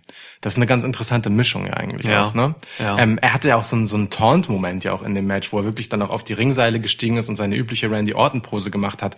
Auch die wirkt bei ihm jetzt gar nicht deplatziert arrogant, sondern einfach nur so, ähm, es transportiert so, ich weiß genau, was ich mit dir gerade angerichtet habe und ich kann mir diese Zeit hier kurz nehmen und gleich geht es dann weiter und ich, Zitat, fick dir dann dein Hirn raus. also ich würde es platziert arrogant nennen. ja, ja, Nicht aber deplatziert, ja, genau. Ne? Es ist so, Ja. es ist so völlig Herr der Lage und bewusst, nicht so dieses Ja. typisch arrogant überhebliche im Sinne von, oh, das kann ihm aber auch reinscheißen, weil der andere in genau dem Moment den Hinterrücken angreifen könnte. Nee, das gibt's bei Randy Orton nicht. Der weiß, wann er das, das machen meinst kann. du, ja, stimmt. Das der, der weiß Randy schon, Orton wird auch einfach nicht hinterrückt attackiert. Das ne? passiert nicht. Das stimmt, nicht so, ja, wie so ein MJF oder so, genau. der dann halt immer extrem macht und dann kriegt er halt aufs Maul so. Stimmt. Genau. Das passiert mit Randy Orton nicht. Das ist aber auch einfach sein Status als diese Legende, die er schon ist. So. Ja. Ey, Randy Orton ohne, wir waren ja selbst in einem Modus, die letzten, keine Ahnung, zwei Jahre oder so, haben wir haben wir wirklich nicht gut über Randy Orton geredet, auch oft, weil er eben nicht in solchen guten Stories war, immer. Und äh, weil er eben dann auch zu wenig gezeigt hat im Ring so. Und jetzt, wenn er solche Matches macht, dann ist das genau richtig. Dann kann er auch noch fünf Jahre wresteln, meinetwegen. Voll. So, und wir haben ihn ja auch live in Hamburg gesehen, jetzt noch dieses Jahr. Und auch da hat er uns einfach durch seine Präsenz und so äh, quasi überzeugt. Also Ja. Ähm, ja, ich äh, hau jetzt alle Leute um, wirklich, die was gegen Randy Orton sagen. Wenn Randy Orton den Raum betritt, passiert etwas in diesem Raum. Das, ist, ist so. das ist tatsächlich so. Das ist schon einfach eine Erscheinung. Ja, das, sind, das ist genauso wie auf eine ganz konträren Art und Weise John Cena so ein Typ ist. Der kommt in den Raum und dann passiert da was. Ja. Ganz unterschiedliche Typen, ganz unterschiedliche Reaktionen, alles anders. Aber das sind einfach diese Typen, äh, die heute nicht mehr produziert werden. Tja, ja, sorry, das war jetzt ein bisschen sehr pessimistisch. das ist Aber schon, darüber haben wir auch schon lange geredet. Genau. Ja. So, das, ich, also, ne, mit Seth Rollins zum Beispiel oder so, da passt, hm, weiß ich nicht, wenn der in den Raum geht heute, so, dann ist er halt ein guter Wrestler, so, aber Der, der muss erst anfangen, etwas zu tun, damit Ja. etwas passiert. Bei Randy Orton passiert es schon, wenn er reinkommt. Einfach weil er irgendwie das halt so hat. genau. Ich wollte gerade, ich habe Rollins gerade übrigens angebracht, weil ich äh, eine Überleitung präsentieren wollte, aber da kommt ja noch ein Match zwischen. Ja, ja, wir sind auch bei diesem hier noch gar nicht am Ende gekommen. Also Randy Orton kann so sehr Herr der Lage sein, Stimmt, wie er da, was will. passiert? Er Ja. kann so sehr Herr der Lage sein, wie er will. Das Match gewonnen hat er am Ende trotzdem nicht. Ja. Ähm, er setzte nach einem RKO, ähm, der nicht äh, gereicht hat, tatsächlich, oder? Ja, ähm, Hat- hat der Kofi- war direkt am Ringseil, so dass Kofi einfach sein Bein Ah ja, stimmt, er hat nicht regulär ausgekickt. Das hat nicht gereicht, stimmt. Das sti- Das steht hier auch in der Not direkt in der nächsten Notiz. Ähm, Moment, es ist sehr un-Randy Orton, wenn das ein Adjektiv ist. Es Un-Randy Orton. Un-Randy Orton, ne? Ein Wort, kleingeschrieben. Er hat das Es ist- geunrandy Ort, Randy Ortons. Genau. Ja. Ähm, es ist sehr un-Randy Orton, dass er nach einem RKO Kofi wirklich direkt am Seil pinnt. Das ist einfach, das, das widerspricht genau dem, was wir davor gesagt haben, dass er immer so Ja. dieser Veteran ist. Ja, das ist Natürlich würde er ihn in die Mitte des Ringes ziehen, um ihn zu pinnen. Also jetzt mal ganz im er Ernst. wird ihn da rein slithern. Ja. Genau. Also gut, Kofi konnte sein, äh, also äh, quasi sein Bein aufs Ringseil legen. Das hat der Schiedsrichter sehr deutlich gesehen und mit großen Augen und erstaunt drauf gezeigt, wie Kofi zu diesem genialen Kniff gegriffen hat. Little Nage, ja. Charles Robinson. Das hat nicht gereicht und dann hat Randy Orton, und das finde ich auch äh, ganz interessant, weil das, was du gerade meintest, dass er die letzten zwei Jahre irgendwie ein bisschen uncool und uninteressant war, äh, ihm zugute kommt, dass WWE so langsam PG zu verlassen scheint. Und auch Randy Orton äh, tut das. Denn er setzte wieder zum Puntkick an. Etwas, das er seit Jahren nicht zeigen durfte. Ja! Dieser absurd brutale Tritt mit Anlauf gegen den Kopf des Ja. knienden Gegners. Ja. Der Kinshasa sieht dagegen halt niedlich aus. so, Voll. wenn man den durchzieht. Ja. Ähm, Boah, als, Zudem- Randy, als Randy CM Punk mal den Kopf weggetreten Alter. hat. Alter Vater. Genau. So, zudem hat er wieder angesetzt. Also, das ist ja wirklich, äh, der, der war ja, das ging ja einfach nicht klar, den zu zeigen, jahrelang. Und zudem hat er wieder angesetzt und genau diesen Moment hat Kofi dann genutzt, ähm, um dann äh, wirklich sehr schnell und sehr smooth in den Trouble in Paradise rein zu transitionen und Randy damit auszunocken und das Match zu gewinnen. War ein schönes Ende, fand ich, ehrlich gesagt. Ja, war gut, weil auch der Trouble in Paradise, der immer noch ein scheiß Finisher ist, ähm, für mich, einfach saß. Also Orton hat auch einfach gut gesellt. Und das ist auch so eine Sache, wenn Randy Orton ist ja so ein Typ, auch immer noch im hohen Alter, ähm, der muss halt auch Bock haben auf so ein Match. Und, äh, Hohen Alter, der der- Mann ist 39. der hat halt wirklich ähm, in dieser Fehde, der hat an dieser ganzen Fehde und dann Kofi hat der Bock. Voll. So, die haben Spaß, das zu machen. Ähm, vielleicht lag es auch immer so ein bisschen daran, dass Randy Orton vielleicht mal irgendwie schlechtere Phasen hatte oder so, dass er einfach wenig Lust drauf hatte, weil er irgendwie vielleicht falsch eingesetzt wurde oder so. Er war mal, er war Face auch mal innerhalb der letzten zwei Jahre mehrmals. Ich glaube, wir haben es in, halt irgendein, machen. in irgendeinem Podcast auch gesagt. Randy Orton ist einfach nix für PG. Kannst du nicht machen. Er ist nichts für Face und er ist nichts für PG. Ja. Er muss einfach dieser sadistische Viper-Arsch sein. Voll. Ja, und ich muss mal gerade noch sagen, ähm, ja, ich bin nicht mehr groß an Kofis Regentschaft interessiert, aber kann man das nicht so sagen? Ja, doch. Regent, Titelregentschaft, hey. Das ist so ein geiles, hochgestochenes Wort. Okay, ja. ja. ähm, aber ich muss Kofi wirklich, und das wurde mir irgendwie im Laufe dieses Matches auch bewusst, ich muss Kofi wirklich zugute halten. Kofi ist einer der wenigen Champions, die den Titel jetzt durchaus mehrere Monate haben und die einfach äh, immer in jeder Titelfehde gute Geschichten haben. Mhm. Das ist keine Selbstverständlichkeit bei WWE, dass Titelfäden eine gute Story haben. Ähm, das mit Dolph Ziggler war vielleicht jetzt eher so meh, aber alles, was so, was es noch so gab mit Samoa Joe und so, das waren halt richtig geile, tiefgehende Geschichten, äh, die Inhalt und Substanz hatten so. Und ähm, wenn ich auch diesen, vielleicht so ein bisschen den Enthusiasmus an Kofis, an Kofis Person verliere, an den Geschichten, die er mir erzählt mit seinen Gegnern in den Fäden, da verliere ich nicht das Interesse. Von Mhm. daher, weiß ich nicht, vielleicht, äh, wenn da noch so ein, zwei Dinge kommen oder so, dann kann ich mich vielleicht daran gewöhnen, dass er noch Champ bleibt. Schönes Schlussstatement dazu, finde ich. Jo, Schön. Schließe ich mich an. jo. Booker! Boah, harte Übersteuerung, aber völlig zu Recht. Denn, denn wenn dieses Segment, das nun folgt, etwas war, dann übersteuert. Wir, sehen, also im, im, im, es kommen die Street Profits und halten einen ihre üblichen Promos. Niklas ist schon so, boah, die gehen mir so auf die Nerven. Ich bin so Mann, ich finde die so geil. Ich hatte eine Achterbahn, aller, ich hatte alle Emotionen während dieses Teils. Ja. und, und ich war so, boah, ich find's so lustig. Ja. Äh, Und dann kommt halt King Booker dazu und it, also also ich sag, bis auf also eine Sache möchte ich inhaltlich dazu sagen, achtet bitte auf den Zustand des abgespreizten kleinen Fingers von Booker T, das ist bedenklich nach allen Regeln der Kunst Ja. und ansonsten muss man dieses hat mit Segment Beat Gun trainiert, Finger gebrochen mehrmals. ja, man muss dieses Segment gesehen haben. Es ist nicht möglich, irgendetwas davon zu rekonstruieren. Es ist einfach kompletter Wahnsinn, was da passiert. Wirklich, alle auf dem Gipfel ihrer albernen Leistungsfähigkeit. Unfassbar. Wir müssen aber noch vielleicht äh, raus extrahieren, dass Angelo Dawkins zum Ritter geschlagen werden wollte. Kurz nachdem er äh, den Stingface von Rikishi als super coolen Move bezeichnet hat. Ah, Booker, Booker T ist wirklich der beste Mensch auf Erden. Ähm, ja, Du meinst Booker, Booker, King Booker. ah, Irres herrlich Segment. überflüssig, alles. Herrlich. Okay. Schnitt. Kommen wir zu Roman gegen Rowan, beziehungsweise Roman Reigns gegen Eric Rowan. These. Eric Rowan hat seinen Vornamen wieder, damit man ihn besser auseinanderhalten kann, wenn er gegen Roman antritt, weil Roman gegen Rowan echt irreführend ist. Das hat Lukas so am Anfang des Matches gesagt, aber so aus dem Nichts, so in einer Selbstüberlegung quasi. Äh, Und dann dachte ich so, ja, das ist wahrscheinlich wirklich der Grund, Wie dass geil man es jetzt wäre, einfach wenn, deswegen Eric zurückgeholt hat. wie geil es wäre, wenn das der Grund wäre. Ich, aber keine Ahnung. Ich glaube schon. Naja, aber das ist wenigstens mal ein Match, das uns wirklich positiv überrascht hat.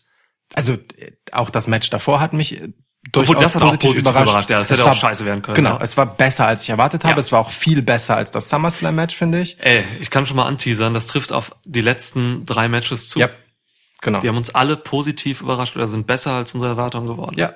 Und vor allem Roman Reigns gegen Eric Rowan. Ich habe wirklich gar nichts von diesem Match erwartet. Wir haben vorher noch wirklich mehrfach in der Show gesagt, warum ist das nicht in der Kickoff? Warum in der Preview haben wir gesagt, warum ist das überhaupt auf der Karte? Das ist kein Titelmatch. Ja.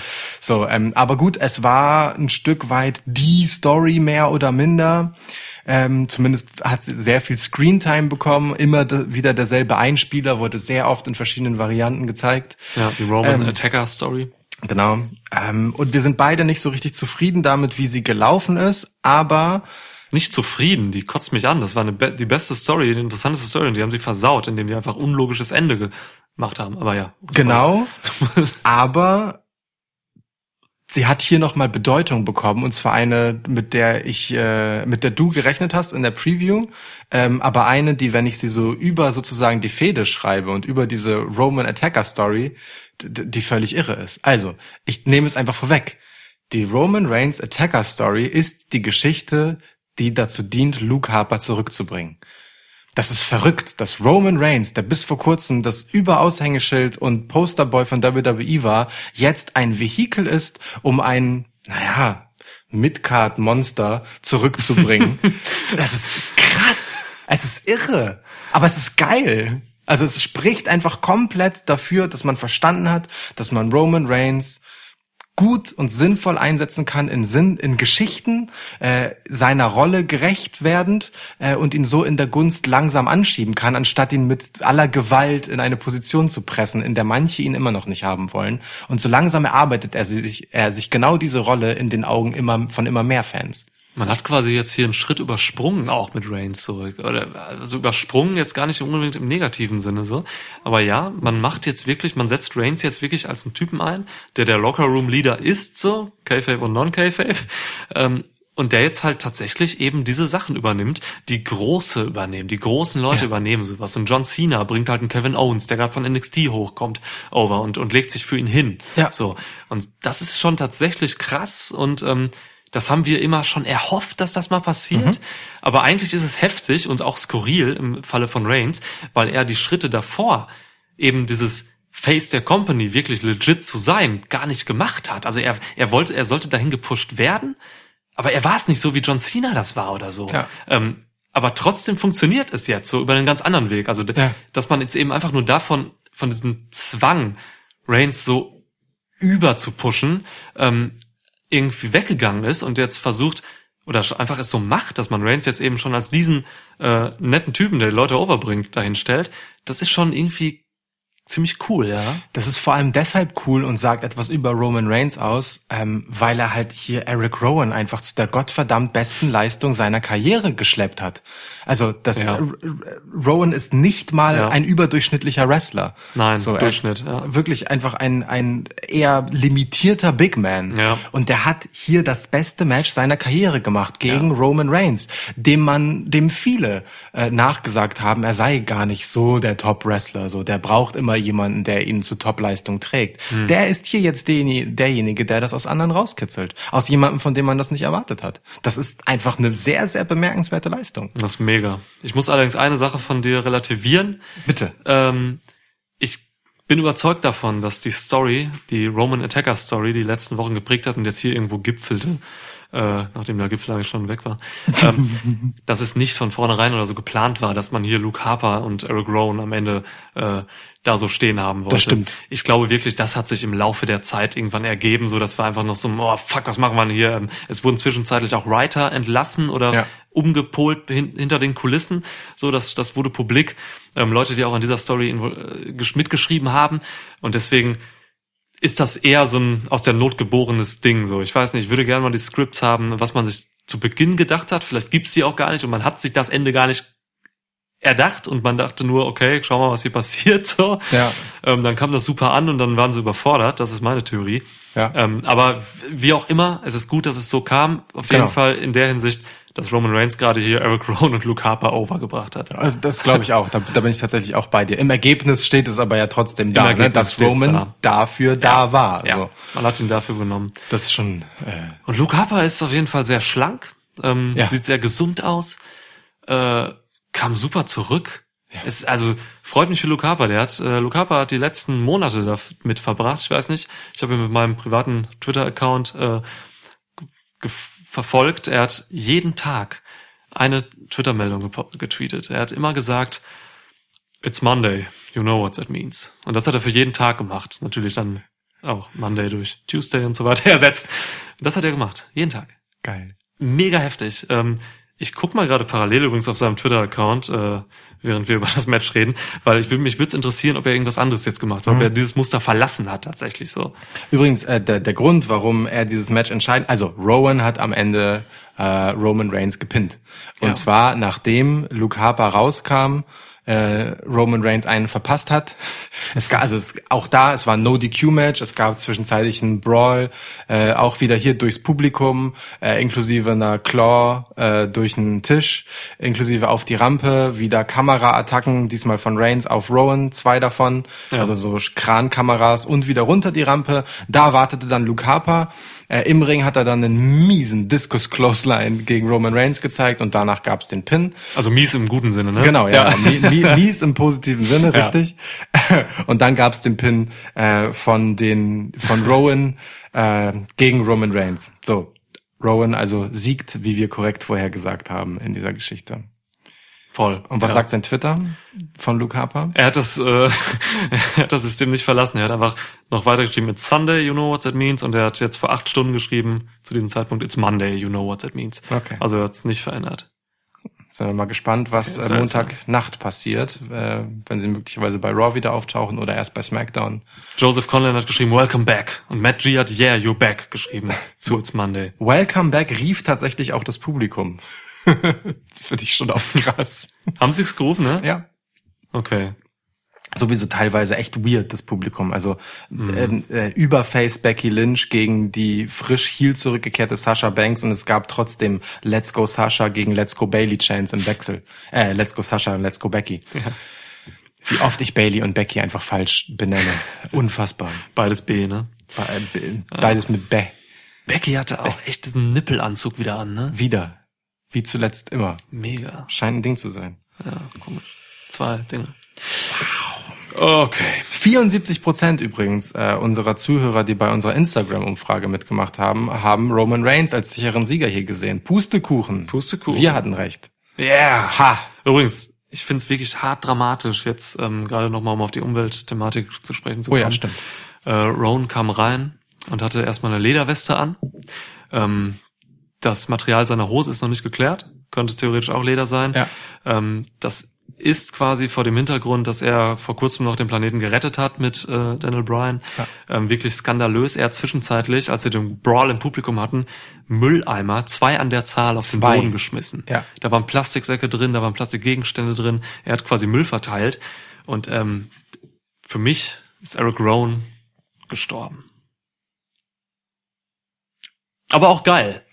Also ich finde es ganz cool. Also ich mag es jetzt, dass diese Dynamik zwischen den beiden, zwischen Luke Harper und äh, Eric Rowan hoffentlich äh, einen erstmal grundsätzlich wieder da ist und dass sie hoffentlich eine andere ist als äh, wir haben Keulen und wir sind Brüder und wir stehen im Wald. Ja. So, das äh, will niemand mehr sehen. Nope. Dafür bringt sie Ascension gerne wieder raus. Also die konnten das besser, finde ich.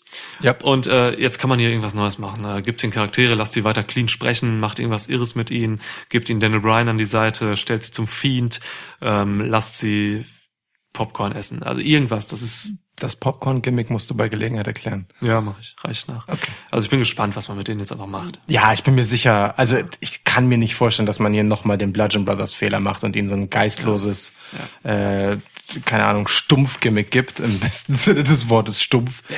Ähm, Eric Rowan hat ja auch äh, zuletzt sich vor allem auch ähm, verbal von Daniel Bryan wirklich emanzipiert. Das wäre ja schon sehr komisch, äh, wenn, wenn man ihn jetzt zurück in so eine Dummkopfrolle steckt. Und ich habe ja schon immer gesagt, dass er ein Intellektueller ist. Ja. Wir haben übrigens einen Streitkolben-Einsatz gesehen. Stimmt. Zwischenzeitlich, als sie auf der Rampe waren, hat Roman Reigns auf einmal einen Gegenstand in der Hand gehabt, der aussah wie ein Streitkolben. Was erstens krass. ein sehr geiles Wort ist. Streitkolben. Und Ja. zweitens ein Kolben, mit dem man streitet. Das Ja. ist einfach geil. Ähm, Wir müssen generell mal ein Waffenranking machen. Das hatten wir in diesem Match schon, während wir geguckt haben, angeteasert. ja, Ähm, wir haben mal überlegt, so was sind, äh, was, was sind so vom vom Schaden, so Videospielmäßig, was macht am meisten Schaden? Welche Waffen? Candlesticks, Stühle, Leitern und so. ja. Wollen wir es jetzt machen? Lass Ja. mal, lass mal bitte ranken. Also Okay, ähm, wir, von haben, schwach nach stark. wir haben Stühle, Tische, Candlesticks, ähm, Leitern? Den, das Leitern, das Kommentatorenpult. Brauchen wir noch irgendwas? Die Stufen vielleicht noch?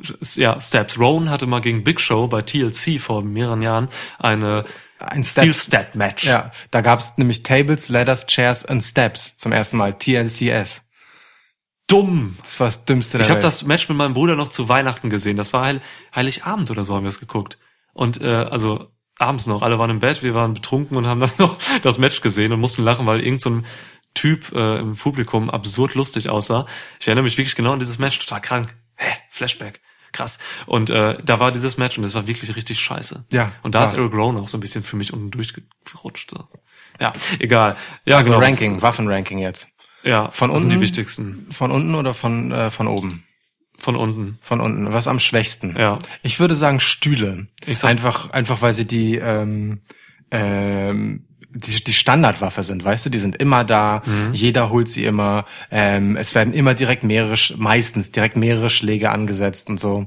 Ähm, jemand, der mit dem Stuhl attackiert wurde, rächt sich meistens recht schnell damit. Deswegen, ich würde Stühle tatsächlich an der letzten Stelle setzen. Für mich sind Stühle ähm, stärker als Kendo-Sticks, weil Stühle Steel Stairs sind, äh, Steel Chairs sind und Kendo nur Holz ist. Deswegen gehe ich mit Kendo-Stick. Okay. Als zweites Ähm, Candlestick.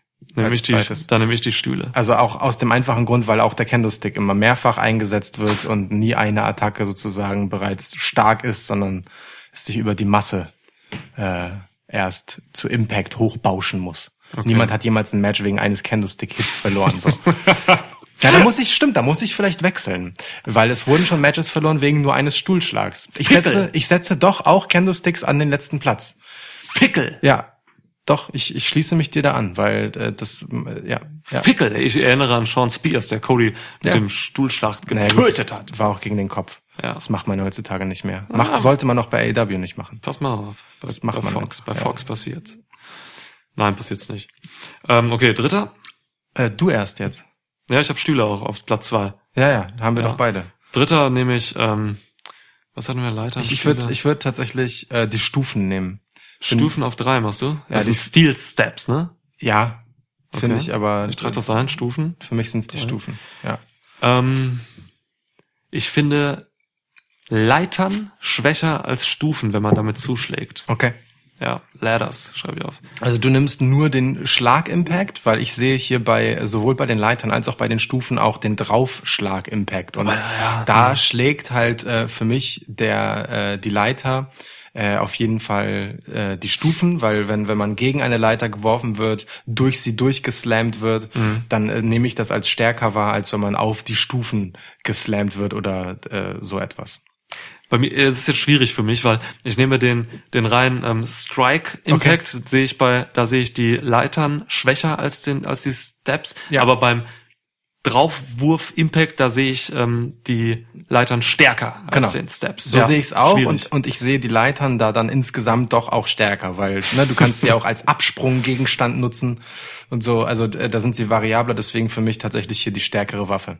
Okay, dann nehme ich die mal auf, dann mache ich jetzt mal Platz drei und vier damit quasi irgendwie verwurstelt. Ja, Weil ja. du nimmst ja bestimmt als nächstes dann auch. Ja, genau, das Leitern. jeweils andere. Genau, Leitern und Stufen sind dann genau. So, dann kommen wir zu den Tischen. Da zählt der Durchwurf-Impact natürlich. der ne? durch der Durchwurf, also wirklich Ja. äh, der Tisch bricht. Ja. Ähm, ah, das ist schwer. Ähm, in der Regel endet ein Match fast immer, wenn jemand durch einen regulären Tisch gehauen wird. Ja.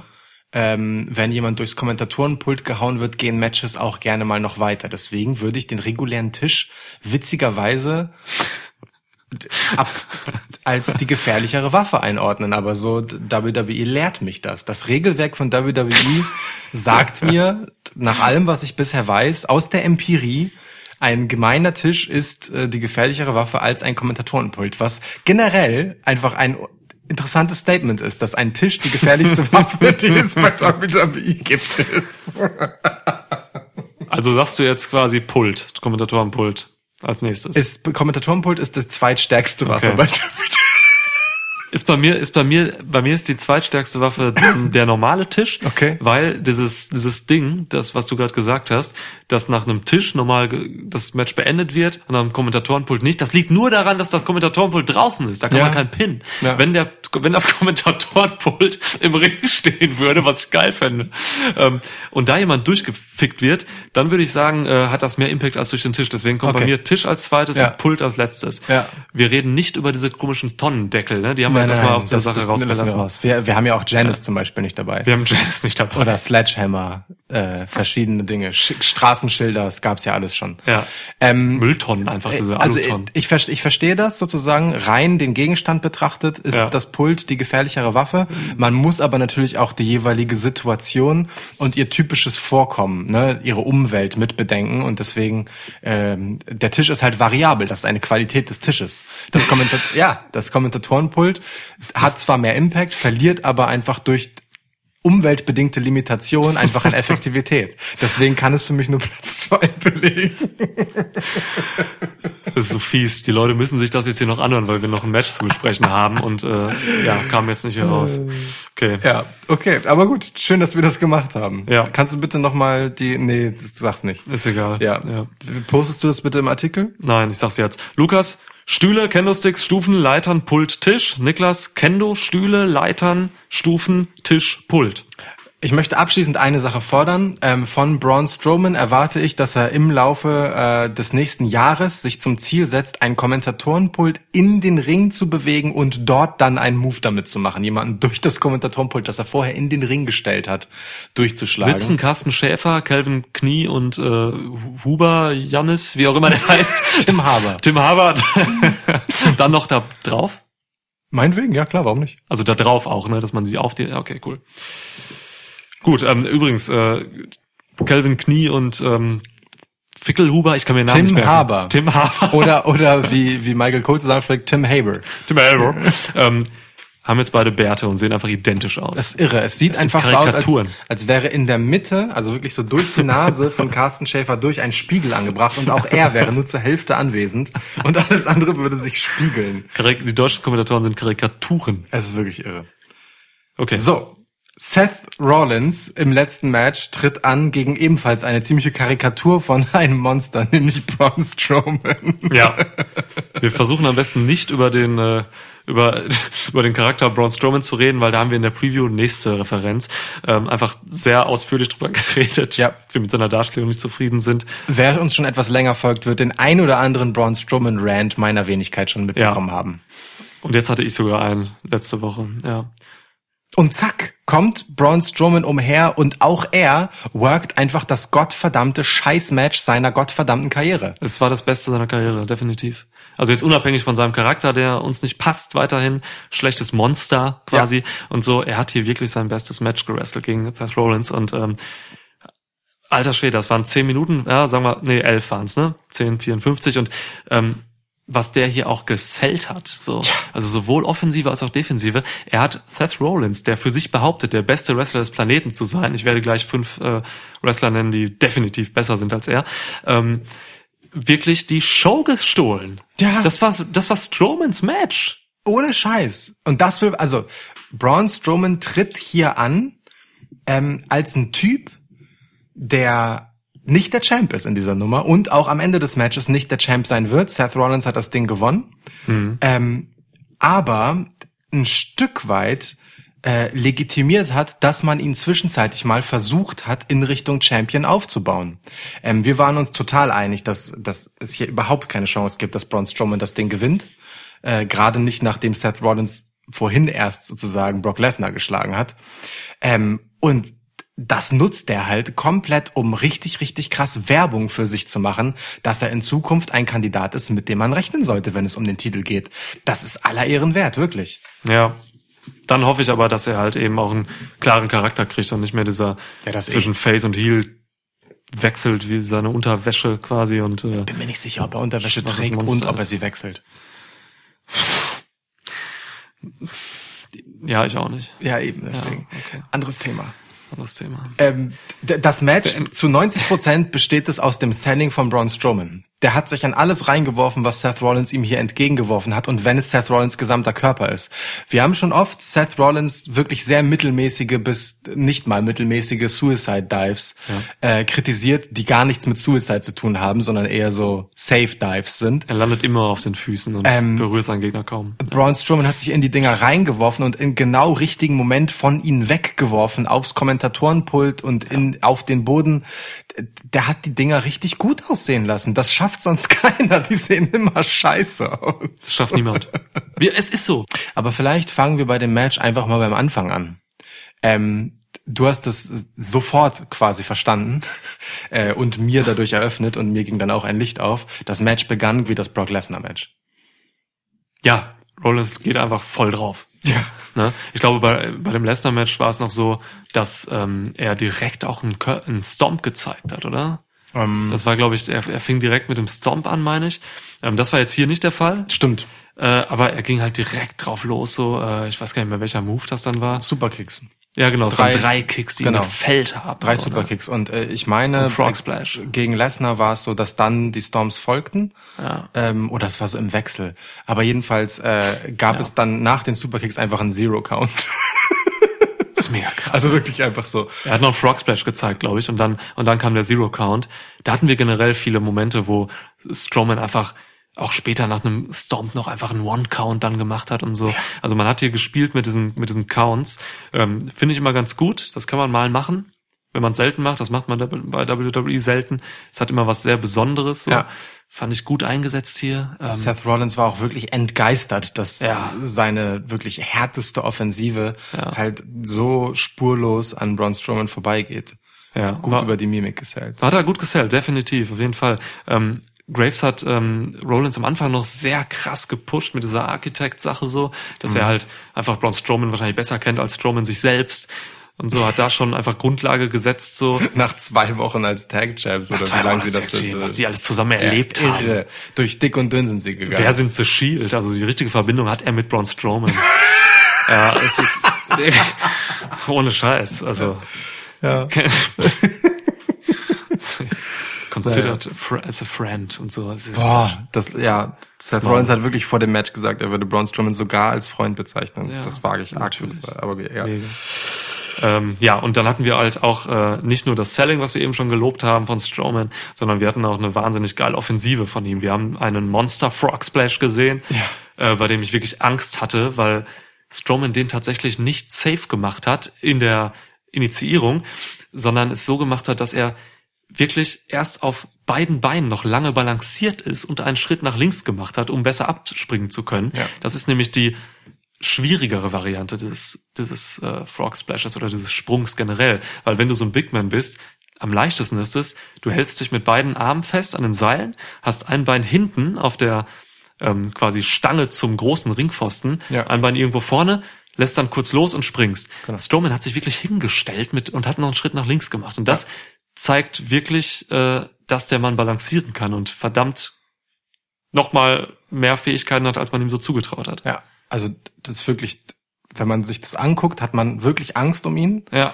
Ähm, aber er nimmt den extra Bounce quasi, ne, dadurch, dass er auf beiden beweglichen Ringseilen dann halt steht, Ja. halt einfach mit, um da abzuspringen. Wahnsinn. Ähm, er springt auch höher als Becky Lynch jemals in ihrem Leben. Becky Lynch kann nicht springen. Becky Lynch springt immer nur runter, sie springt nie hoch. Und ähm, das ist dir noch aufgefallen, er hat, äh, Strowman hat einen, erstmal einen super Flug gemacht Ja. und die Arme quasi nicht direkt nach vorne gemacht, wie das hat Brock Lesnar zum Beispiel immer gemacht Er hat hat. sie gar nicht so. nach vorne gemacht. Die waren einfach nach hinten und sind dann so ein bisschen nach vorne gekommen und erst bei der Landung hat er sie über Rollins gelegt. So. Das sah schon gut aus und man konnte es auch in Zeitlupen perfekt zeigen. Ja. Top, wirklich. Und du musst halt auch aufpassen, wenn du, das stimmt zwar nicht, aber die Kommentatoren sagen, er wiegt 380 Pfund. Ja. Ähm, so viel wiegt er nicht, aber äh, du musst halt tatsächlich aufpassen, weil wenn du so einen Move landest und du landest echt irgendwie blöd auf der Lunge oder auf dem auf der Fresse oder so von deinem Typen da unten, dann kannst du auch echt mal jemanden verletzen. Das ist Yokozuna mehrmals passiert in seiner Karriere, dass er Leute verletzt hat. Brad Hitman hat auch mehrere Rippen gebrochen und sowas. Ähm, allem Yokozuna hatte aber auch viel freischwebendes Gewicht im Gegensatz zu Braun Strowman, der ja dann doch ganz anständig in Form ist, muss man ja sagen. Bei Yokozuna Ja. gibt's mehr so Teile seines Körpergewichts, die an unvorhergesehene Orte schwabbeln können. Sorry, Yokozuna. Rest in peace. Rest in Peace, Yoku. Ähm, Braun Strowman ist ja schon dann durchaus in okayer Form, muss man sagen. Beste Form seines Lebens. Ja. definitiv. Ja, von daher, ähm, und dann hatten wir halt e- eben auch noch als weitere Qualität ein einfach spannendes Match, so, ne? Absolut. Ähm, Strowman hat die äh, Stomps extrem gut gesellt. Es gab vier an der Zahl. Vier? Ähm, vier Stück, so. Vier? Alle gut genommen.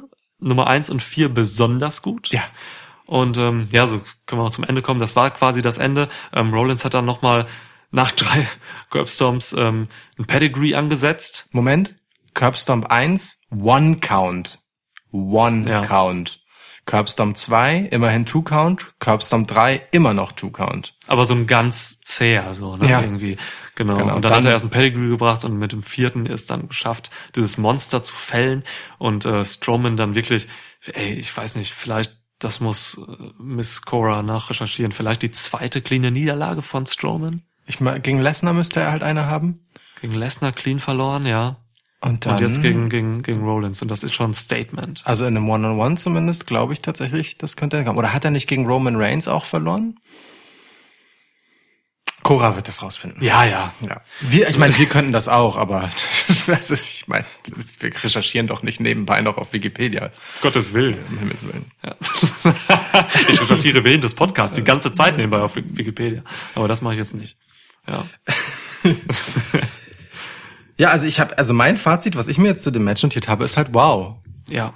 Das Wow gilt aber nur teilweise dem Match selbst, das wirklich, wirklich sehr, sehr gut war, sondern auch dem, was dann danach passiert ist. Ich hatte wieder Gänsehaut, ohne Scheiß. Treibt mir den Angstschweiß auf die Stirn. Wir waren so krass, ey, wir waren richtig zufrieden auch mit dem Ausgang des Matches, waren so noch direkt in unserer Lobhudelei, dass es für beide halt einfach ein geiles Outcome ist. Für Seth Rollins eine Bestätigung, für Braun Strowman halt wie gesagt ein absolutes Karrierematch. Und dann geht das Licht aus und diese schrille Musik ertönt, die sagt, The Fiend kommt und wir waren beide direkt so, Strowman oder Seth? Ja, das hätten wirklich beide sein können. Nach der letzten Firefly Funhouse Episode hätten es Ja. beide sein können und er hat sich für, zu meiner persönlichen Überraschung, Seth Rollins entschieden. Denn das bedeutet, dass die beiden offensichtlich aufeinandertreffen werden. Hell in a Cell, ja. Und ähm, tja, wir haben hier jetzt Seth Rollins, der einerseits so stark gerade dargestellt wird wie noch nie als Face. Ähm, und The Fiend, der halt einfach so stark dargestellt wird wie schon lange nicht mehr irgendetwas. Ähm, ich bin gespannt, äh, wie sie sich da rausbucken wollen. Mhm. So, wer das Match gewinnt, dazu reden wir dann irgendwann zu, wenn also reden wir drüber, wenn es soweit ist. Aber erstmal müssen wir festhalten, dass wieder die Inszenierung dieses Fiend-Segments 1A war. Ich, wirklich ohne Scheiß. 1B. Ja, das der Kameramann eine Mal dieser Kameramann sehen. im Ja, Bild ja, war, das war halt das. echt ein Vergiss das, vergiss das. Ja, okay. Es ähm, überschattet für mich auch nicht einfach diese extrem geile Lichtdramatik, was man hier gemacht hat. Ähm, man hatte hier verschiedene Spots, dieses cineastische. Roland war, war erst in der Sister Abigail Position und hat dann auch den Sister Abigail äh, kassiert. Ja, oben dann auf dann ging das Licht wieder aus auf der Rampe. Ähm, als nächstes lag Rollins einfach so tot quasi ähm, vor den Beinen von vom Fiend, äh, der ihn quasi an den, an den Haaren gehalten hat. Das, wie so eine, Ey. als, als hätte er ihn äh, halt da hochgeschliffen und er wäre Ja. einfach ein lebloser Körper. Ohne Scheiß. aus. Dann ging das Licht wieder aus, glaube ich, und ähm, es gab dann die Mandible Claw gegen Ja. Rollins, die Rollins auch einfach zu Tode gesellt hat. So, er hat Ja. geschrien, ähm, wie ein abgestochenes Schwein. und äh, ist dann halt wirklich, das war auch halt wieder, ne? Ich lege mich fest, The Fiend ist nicht PG. Das darf man noch nicht zeigen, sowas. Das, Man müsste aber viel mehr davon zeigen. Ja, und dann äh, fadete, ich habe noch so gesagt, bitte fade aus, mach keinen Scheiß mehr, nichts mehr, ich will kein Michael Cole mehr hören oder irgendwas. ja. Und ja, es fadete mit dem irren Lachen von Bray Wyatt aus. ja, diesem abgeschnittenen Lachfetzen von, äh, sich wiederholenden Lachfetzen von Bray Wyatt. Also besser kannst du ein Event nicht beenden. Und diesem Gesicht, also ne, dann hielt sich The Fiend dann halt auch noch so den Ja, Kopf ja. in seiner irren Art und es war Traumhaft. ein richtiges Knallerende. Traumhaft. Wirklich. Puh. Ja. Ja. In der Summe haben wir hier ein Event, das wirklich sehr ernüchternd begonnen hat, ähm, über teilweise wirklich arg enttäuschend war. Bailey Charlotte, wo man sich das bisschen schönreden muss, ähm, mit The Revival New Day ein bisschen Lichtblick hatte, dann seine schwächste Phase und sich zum Ende hin wirklich stark nochmal aufgeschwungen hat. Ab Becky Sasha ging es eigentlich gut los. Ähm, die letzten Matches waren stark, hin zu einem wirklich spektakulären Ende. Äh, und ein paar Matches am Ende, die einem wirklich dann ja auch äh, ja, gespannt zurücklassen, was da jetzt als nächstes kommen mag. Ne? Das ist schon cool. Also sowohl bei der Roman gegen Rowan und Harper Geschichte, als auch bei Seth gegen Braun. Wie geht's mit äh, Braun Strowman jetzt weiter? Kofi Randy war spannend, Becky Sasha ist offen und The Fiend ist da. Also äh, zum Ende hin gut gemacht. Zum Ende hin gut gemacht, auf jeden Fall. Trotzdem viel verschenktes Potenzial. Ja, die Leider. Mitte hat mich angekotzt von diesem Event. Der Anfang war teilweise skandalös auch. ähm, äh, wirklich. Ähm, ne? ist nur ein Und schönes Wort einfach. ja, Wir reden immer noch über Wrestling, weil es ja nicht so skandalös. skandalös, lege ich mich fest. Und dann, ähm, ja, das Ende, also vor allem die letzten drei Matches oder vier Matches, top. Finde ich gut. Finde ich richtig stark. Also sind wir einigermaßen zufrieden, oder? Schon, ja, tatsächlich. Das, was am Ende bleibt, bleibt halt. Ja, wirklich. Äh, Es sah über lange Strecken des Events eben nicht so aus, als könnte man zufrieden sein. Ja. Vor allem, weil zum Ende hin eher die Matches kamen, bei denen wir das Gefühl hatten, ja, das ist irgendwie alles sehr klar und wir lagen auch mit den allermeisten unserer Tipps richtig. Wir haben nur jeweils, äh, ich habe zwei Ausgänge falsch und du drei. Okay. So, äh, ansonsten lagen wir halt richtig. Ähm, aber hier sind einfach spannende Sachen passiert. Das ist cool. So, spannende Sachen. Äh, eine Sache schuldest du uns tatsächlich auch noch. Du Ich wolltest sagen, etwas. doch, du hast vorhin vollmundig gesagt, du kannst mindestens fünf Wrestler aufzählen, die besser sind als Seth Rollins, der von sich behauptet, der beste Wrestler des Planeten zu sein. Bitte. Äh, spontan AJ Styles, Will Osprey, äh, Okada, Kenny Omega und Io Shirai. Das ist geil, wie du spontan gesagt hast, während du dir das hier zwischendurch nebenbei aufgeschrieben hast. Sneaky Bastard. Aber du hast es auch gut gesellt. Also es klang schon wirklich so, als würdest du gerade kurz überlegen. Du Pisser. Du Pisser. Du Pisser. Du ich verpasse dir jetzt ein Trouble in Paradise. Das Als Demütigung, weil du weißt, dass ich den Move hasse und dass du damit besiegt wirst und ich pinne dich danach. Äh, das wird dir, ja, das wird dir besonders wehtun. Ich wache auf und mache einen Roll-Up-Pin und dann gewinne ich den 24-7-Title. Übrigens, der 24-7-Title stand in diesem Event nicht auf dem Spiel. Das hast du eben schon gesagt.